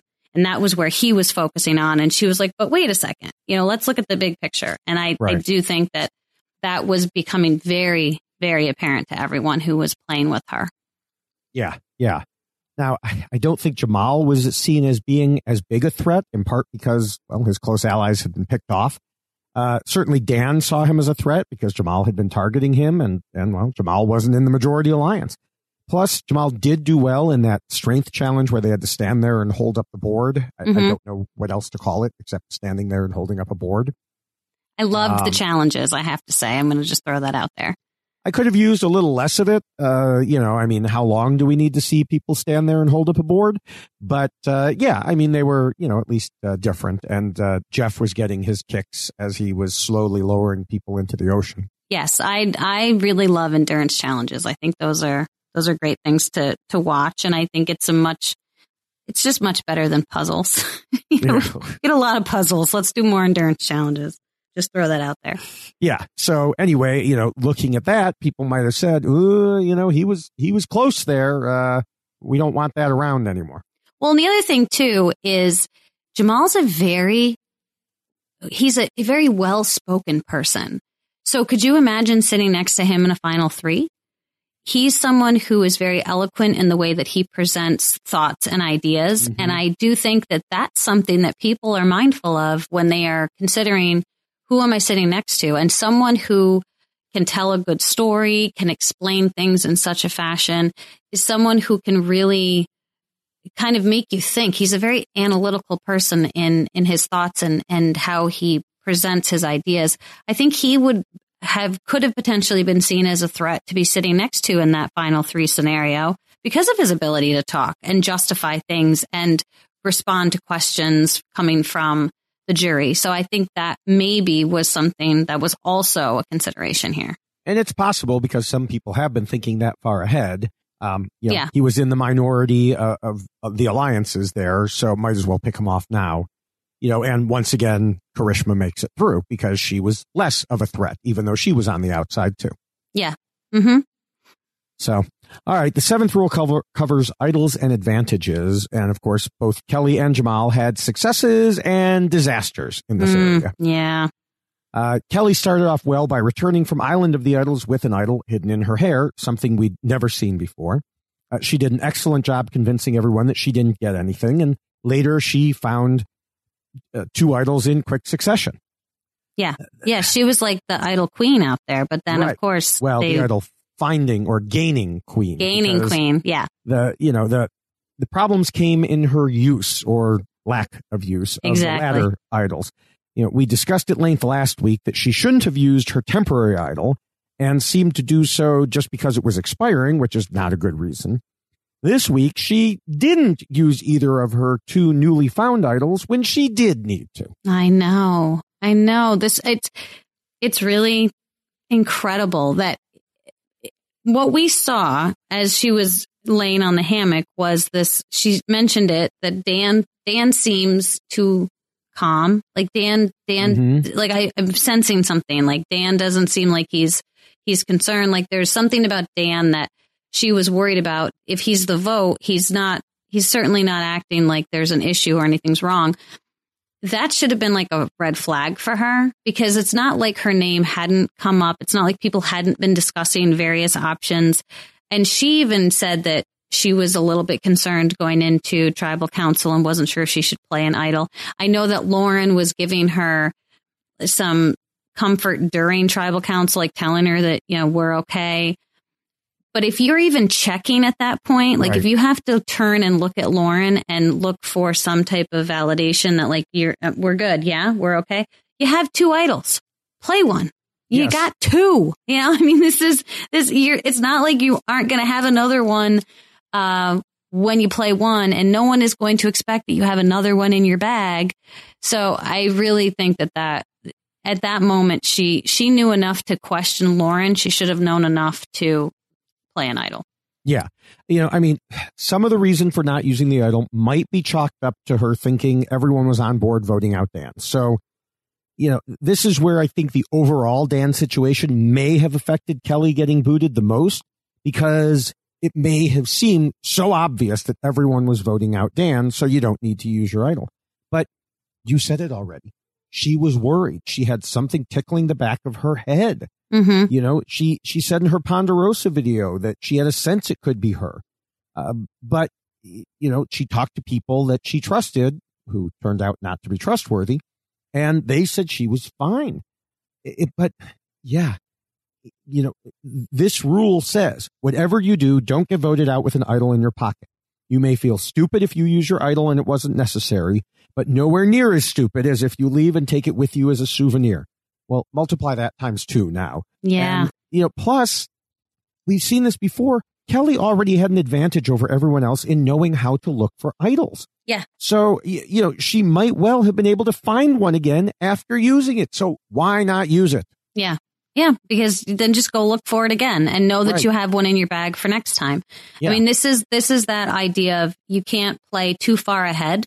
So why are you holding on to two idols?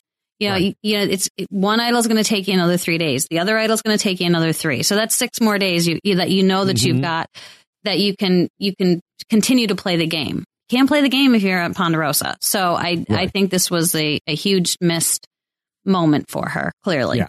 Yeah. Now, as for Jamal, we discussed this a lot last week also and concluded that Jamal did not make good use of his idol by playing it for Noura. Even if he'd been correct in the way he played it, it wouldn't have significantly improved his overall situation as he would have kept Noura but lost Karishma.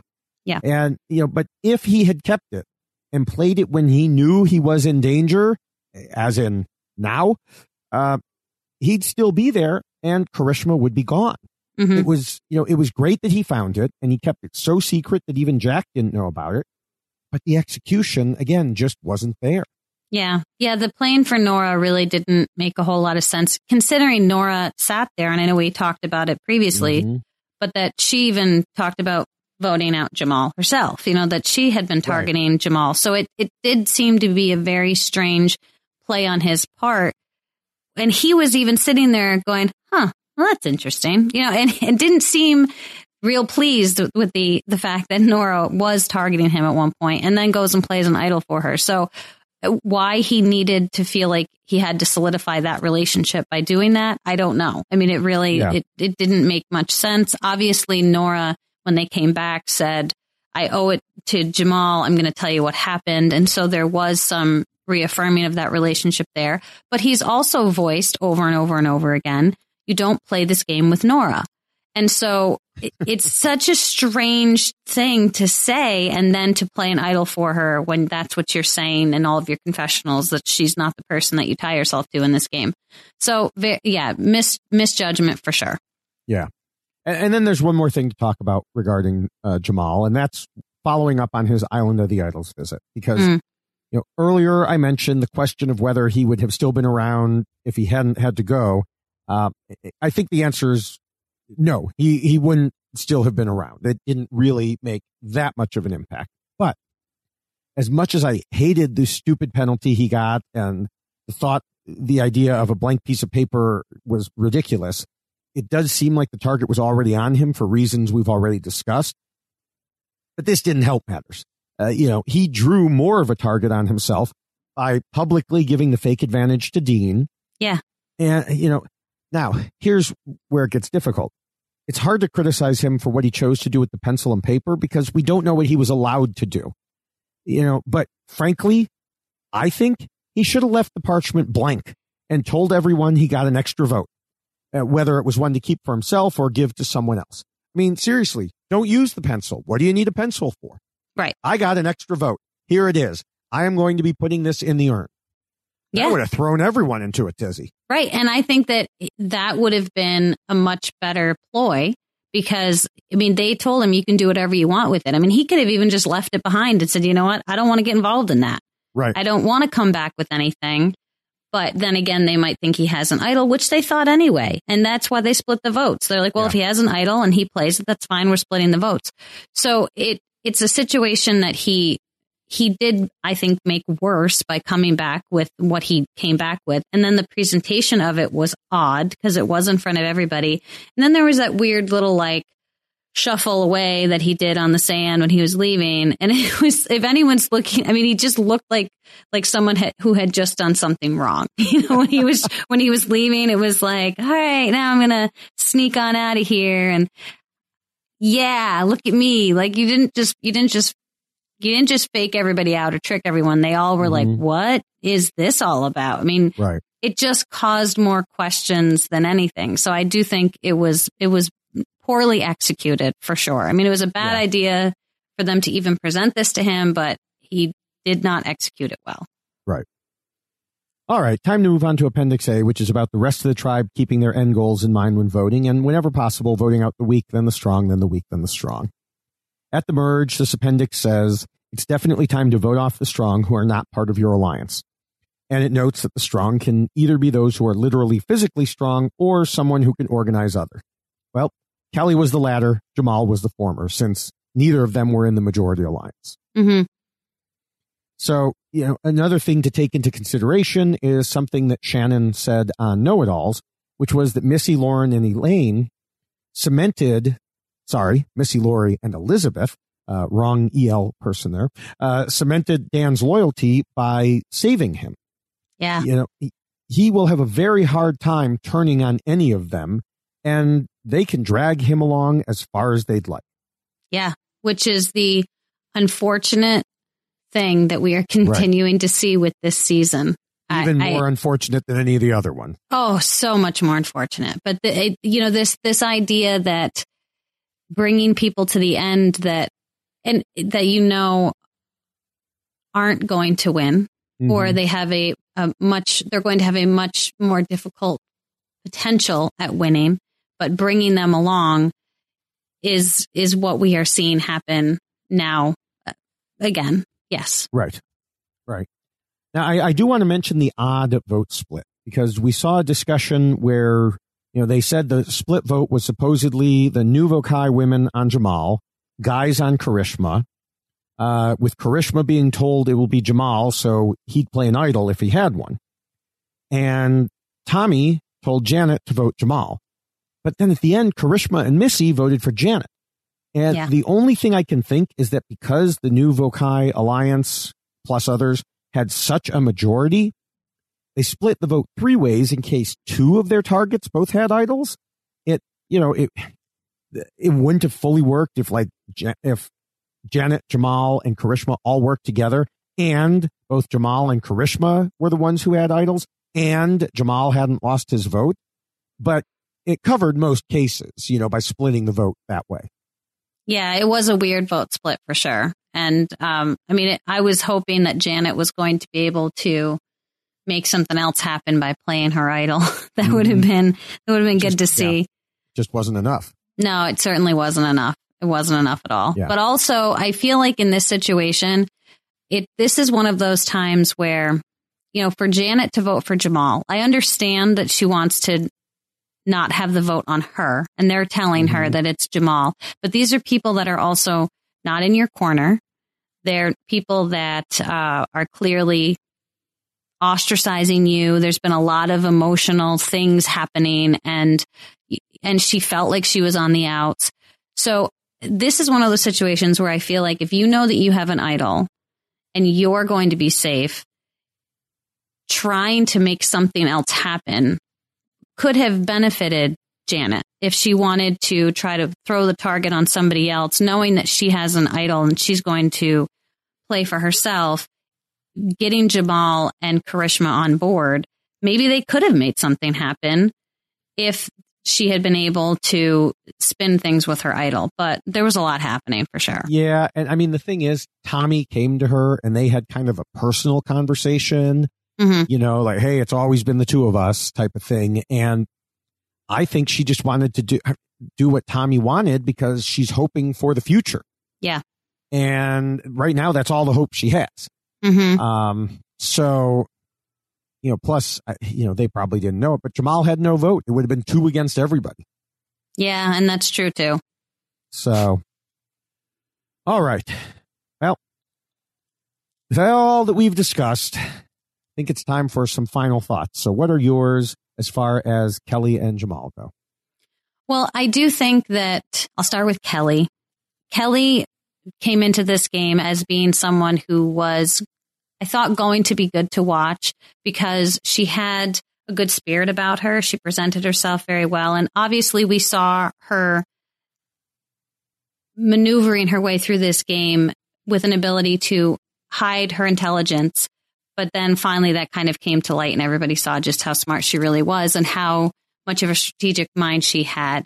She certainly played this game with a willingness to speak up and to have a voice, which I commend her for. And she also had a willingness to play this game for the game that it was. And so I commend her for that too. She was putting emotion aside, trying to do what was best for her game to move it forward. She was willing to take risks, which unfortunately backfired for her in the Jack vote. And I do think that she is a player that was fun to watch because she was willing to play this game full force, but also do it in a way that was still kind of in the shadows and in the background until it came to light when she came back at that merge and people really started talking about her and realizing just how her mind was working. So I do think that Kellee was someone who was playing a great game. She was she was playing this game the way that she wanted to play this game coming into it. And I think unfortunately for Kellee, we talked about it before that one idol burned a hole in her pocket and she wanted to play it. I think that kind of sent her game in a direction that she didn't want it to go. She had two more idols that could have saved her. And unfortunately, she got comfortable with people that she should not have been comfortable with, who were assuring her that she was fine. And unfortunately for Kellee, she ended up, I think, getting too comfortable in that moment and didn't play her idol. But overall, I think Kellee's game really was a reflection of, of who she is as a person. I think she was willing to go out there and, and push and really play hard. And unfortunately, she made some missed misguided judgments along the way and caused her to be voted out of the game. As far as Jamal, uh, I'm sorry that your winner pick is no longer in the game, but my winner pick went home a long time ago. My winner pick was was the queen to his king, if you will. And it's unfortunate that now they are the queen, king, and Jack are now all out of the game together. But Jamal was someone who I do think came into this game also a very well spoken player, someone who wanted to play the game in a way that would be, I think, memorable. And I think he's done that. I think that Jamal represented himself well. I think that Jamal went out there and formed relationships with people. But I also think that he presented voice for a tribe. And I, I really think that that's what I'm going to remember the most about Jamal's game is just how he how he spoke to the tribe and how he spoke about the tribe and how he spoke about a lot of the social issues that we saw. His gameplay was one that uh, was he struggled obviously because he was unable to form long lasting bonds because people that he was forming those bonds with kept getting voted out, which was certainly problematic to his game. He attempted to form new relationships with people and he seemed to be successful in that. But unfortunately, he continued to be on the wrong side of the vote and continued to find himself kind of struggling to find his place. At the beginning, he thought he was safe. He napped he was sleeping. People commented, and I think that kind of that kind of resonated with his game all the way through. Is he really couldn't get himself out of that rut that he found himself in at the beginning, even though he was trying to do so. Unfortunately, he was never able to get himself back into the majority. And unfortunately for Jamal, he was one of the options left of that minority group. And he misplayed an idol, couldn't save himself, and unfortunately is no longer in the game. Yeah. In, in Jamal's Ponderosa video, Kellee said that she, Jamal, and Jack were, quote, out of the game because of what I did when we could have gone a lot further. It was a very succinct and accurate statement, and I can't disagree with it. Things would have been much different if it hadn't been for that decision. We predicted last week that Kellee's big move would result in serious damage to her game. This may be our most accurate prediction ever, though frankly, I thought it was fairly apparent. Jack was not just an ally, but he had his own connections on the other tribe. While those connections may have worried Kellee, she really could have used them to either keep herself safe or at least to perhaps be warned about what was going to happen. Without Jack, And with her own rejection of an alliance offer from her old allies because she didn't like the extra baggage they were bringing along, Kellee made herself a target. As the old saying goes, if you're not with us, you're against us. And she made it clear she wasn't with them. Jamal similarly had made it clear he wasn't with Dan earlier in the game. And whatever else Dan might have forgotten between that point and the merge, he certainly remembered that and rejected the offer that came in via Janet. Once the attempted unanimous vote against Dan failed, Jamal was left hanging with only Janet and Karishma for company. In both cases, misplayed idols were a key factor as well. No matter what other strategic mistakes they made, both of them could have saved themselves. Jamal played his idol unnecessarily the prior week when he could have used it to save himself when he actually needed it. Kellee had two idols in her pockets and didn't play either. We've seen many players overcome strategic errors due to idols, and some have even won in part because of it. An idol is a powerful tool if played correctly, but part of this game is knowing when and how to play it. These two lost the power of majority behind them, but they did have the power of an idol. Unfortunately, one didn't use that power at all, while the other didn't use it correctly. And that is why Kellee and Jamal lost. All right. That was um, draining. That was a lot. that was a lot. And um, next week, we will once again be saying goodbye to two players, though hopefully there won't be as much non game related activity to discuss. Mm-hmm. In any case, it seems from the preview that both will be voted out in the same tribal council, though I don't know if that means there will be one vote and the top two will go, or if they're going to be two separate votes. I hope it's the latter, but fear it's the former. And the reason I fear it is because making it the top two vote getters means you need to have a big alliance all planning on exactly how to vote to ensure everyone's safety. Right. That will encourage new Vokai to stick together and vote out Janet and Karishma, which is not only boring, but also would send the hero Janet to Ponderosa, which I think, you know, most viewers are currently rooting for her to win the game. Mm-hmm it would basically leave us with a tribe of villains.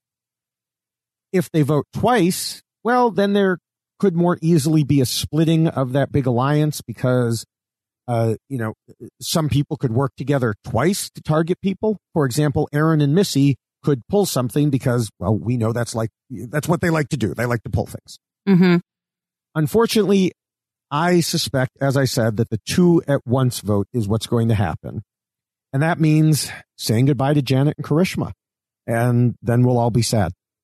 Yeah, and I have to agree with that wholeheartedly. I'm I'm very very much not looking forward to Wednesday's episode. Uh, just because I do think that we are going to be saying goodbye to Janet, and I think that that's going to be very unfair to Janet. I do. I really do, and I apologize if I'm if I'm a little like saddened right now, but I am. I'm saddened yeah. because that's. No, I mean, I I think that she has she became a target for for doing completely right yeah for doing the right thing. She became a target, and I think that's incredibly unfortunate. It's unfair. Sia, give her a million dollars because she just she just deserves millions it. a lot. Uh, just say it, a million's a lot. Well, yeah, but you know what? I mean, come on. So I I I yeah. agree with that assessment. If that's the way that the vote is going to go down, but I mean, also we have to think about there are two immunity necklaces that were shown in the preview as well, which means two people are, it appears, are getting immunity. Ah, yes. So I, I don't see Karishma winning immunity. If it's a swimming challenge, maybe we've got a, a hope for Janet, but you know, that is something else that could potentially change things, but I don't think that it's very likely that it would be Janet or Karishma that would be winning immunity. So I I have to agree with your assessment there. I, it will be it will be a very sad sad uh, episode if if we see Janet leave. Yeah. All right. Well, on that, uh, you know, we we opened sad, we ended sad. Um, as we wrap up, I want to encourage people to check out the RHAP patron program by heading to robhasawebsite.com slash patron. Rob does, you know, uh, many special things for patrons, including special podcasts, first access to live show tickets, plus discounts, and much more. He also has Facebook groups where you'll find a great community of people you can talk to about Survivor, Big Brother, etc. And believe me when I say there has been a lot of good, respectful discussion about this past episode there. Mhm. I mean, on regular Facebook, on Survivor Facebook, on Twitter, probably on Instagram, it's been all hell breaking loose. and It's been brutal. is- yeah, not a word that I would use. On the Rob has a, a, a podcast, Rob has a website, uh, patron groups. It has been. It's been very respectful, very thoughtful. And so to me, that's a reason, you know, to become a patron in and of itself. Um, so if you do, you know, want to join this community, go to robhasawebsite.com slash patron. And of course, once you get to the groups, say hello to us. Yeah, and it really is a great group of people who care deeply about not only Survivor, but a lot of other reality TV shows and, and a lot of things that, that Rob uh, does podcasts about. And if you do want to be involved in true discussion and not just random comments about people or things, uh, this is the group to join because it really is a discussion and there, it's just an incredible group of individuals that really love Survivor and really love these programs and want to discuss it and have meaningful discussion. So it's a great group of people. And yes, and, and I need to spend more time there, but I do read a lot of what's written because I'm always curious as to what's, is what's happening. So please say hi to us there and also say hi to us on Twitter if you want to follow us. I'm at Jessica Lewis 89 and David Bloomberg is at David Bloomberg. Follow us both to get both sides of the story. Uh, we live tweet as you've seen throughout if you follow us already, you would know, but we do live tweet during the episode and uh, there's a lot of discussion going on there. And you should get involved. So follow us. I'm Jessica Lewis 89 at David Bloomberg. And again, follow us both. And uh, just, you know, it's fun. You can say hi to us. And, and also, when you are, if you follow us at all and you're interested in contacting me through DM for a different reason, right, David? They could do it that Mhm. way too. Yes, yes. And uh, yeah, we, we didn't mention it earlier in the podcast this week, but do remember that you can get an Eric Reichenbach drawn full color poster depicting the rules we just discussed by going to tinyurl.com slash David Rules poster. With the holidays coming up quickly, you can get it for yourself or as a gift for that special Survivor fan in your life. If if you're outside the U.S., that's what uh, Jessica was hinting about for DMing. Let her know, and she'll work out the details with you because we've had orders from all around the globe. Again, that's tinyurl.com slash David Rules Poster. Yes, and I will certainly get to you, uh, get it to you. However, you know, I, I need to, but it, the shipping will be a little bit more expensive. But we'll work out the details so you can contact me by DMing me. Yes. So now we need a hashtag, and um, ah, last week we used idol burn because uh, they were the idol was burning a hole in Kellee's pocket.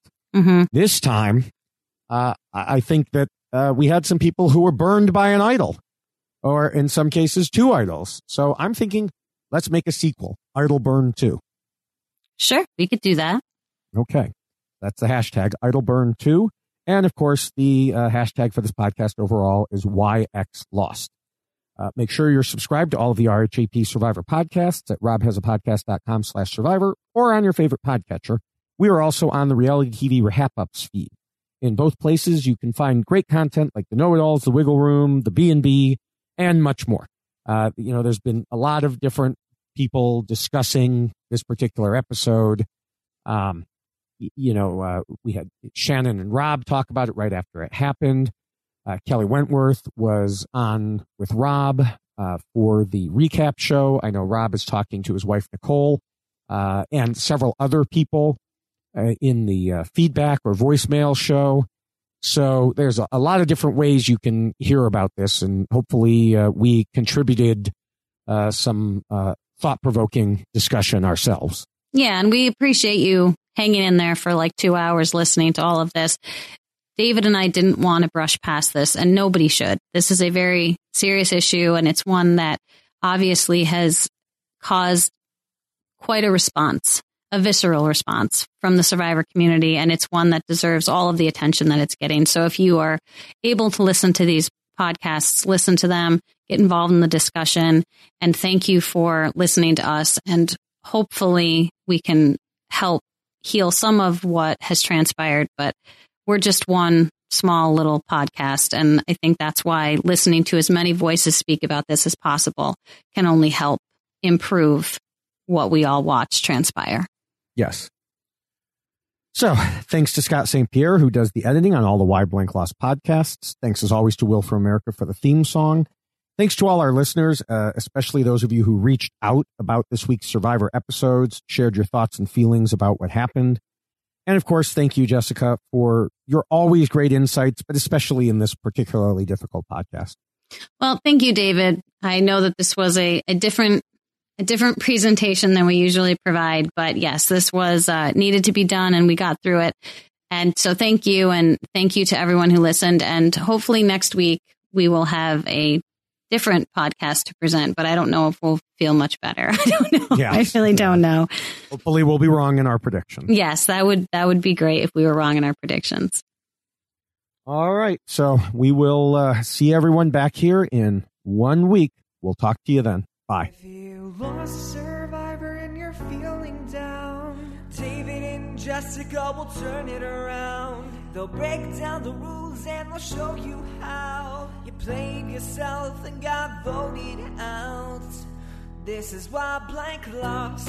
And this is why blank lost. Baby, this is why blank lost.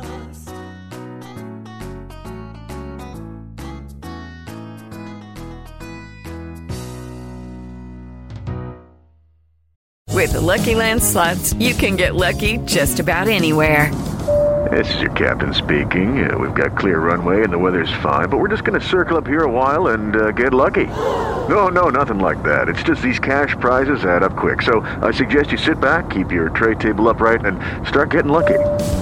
Play for free at LuckyLandSlots.com. Are you feeling lucky?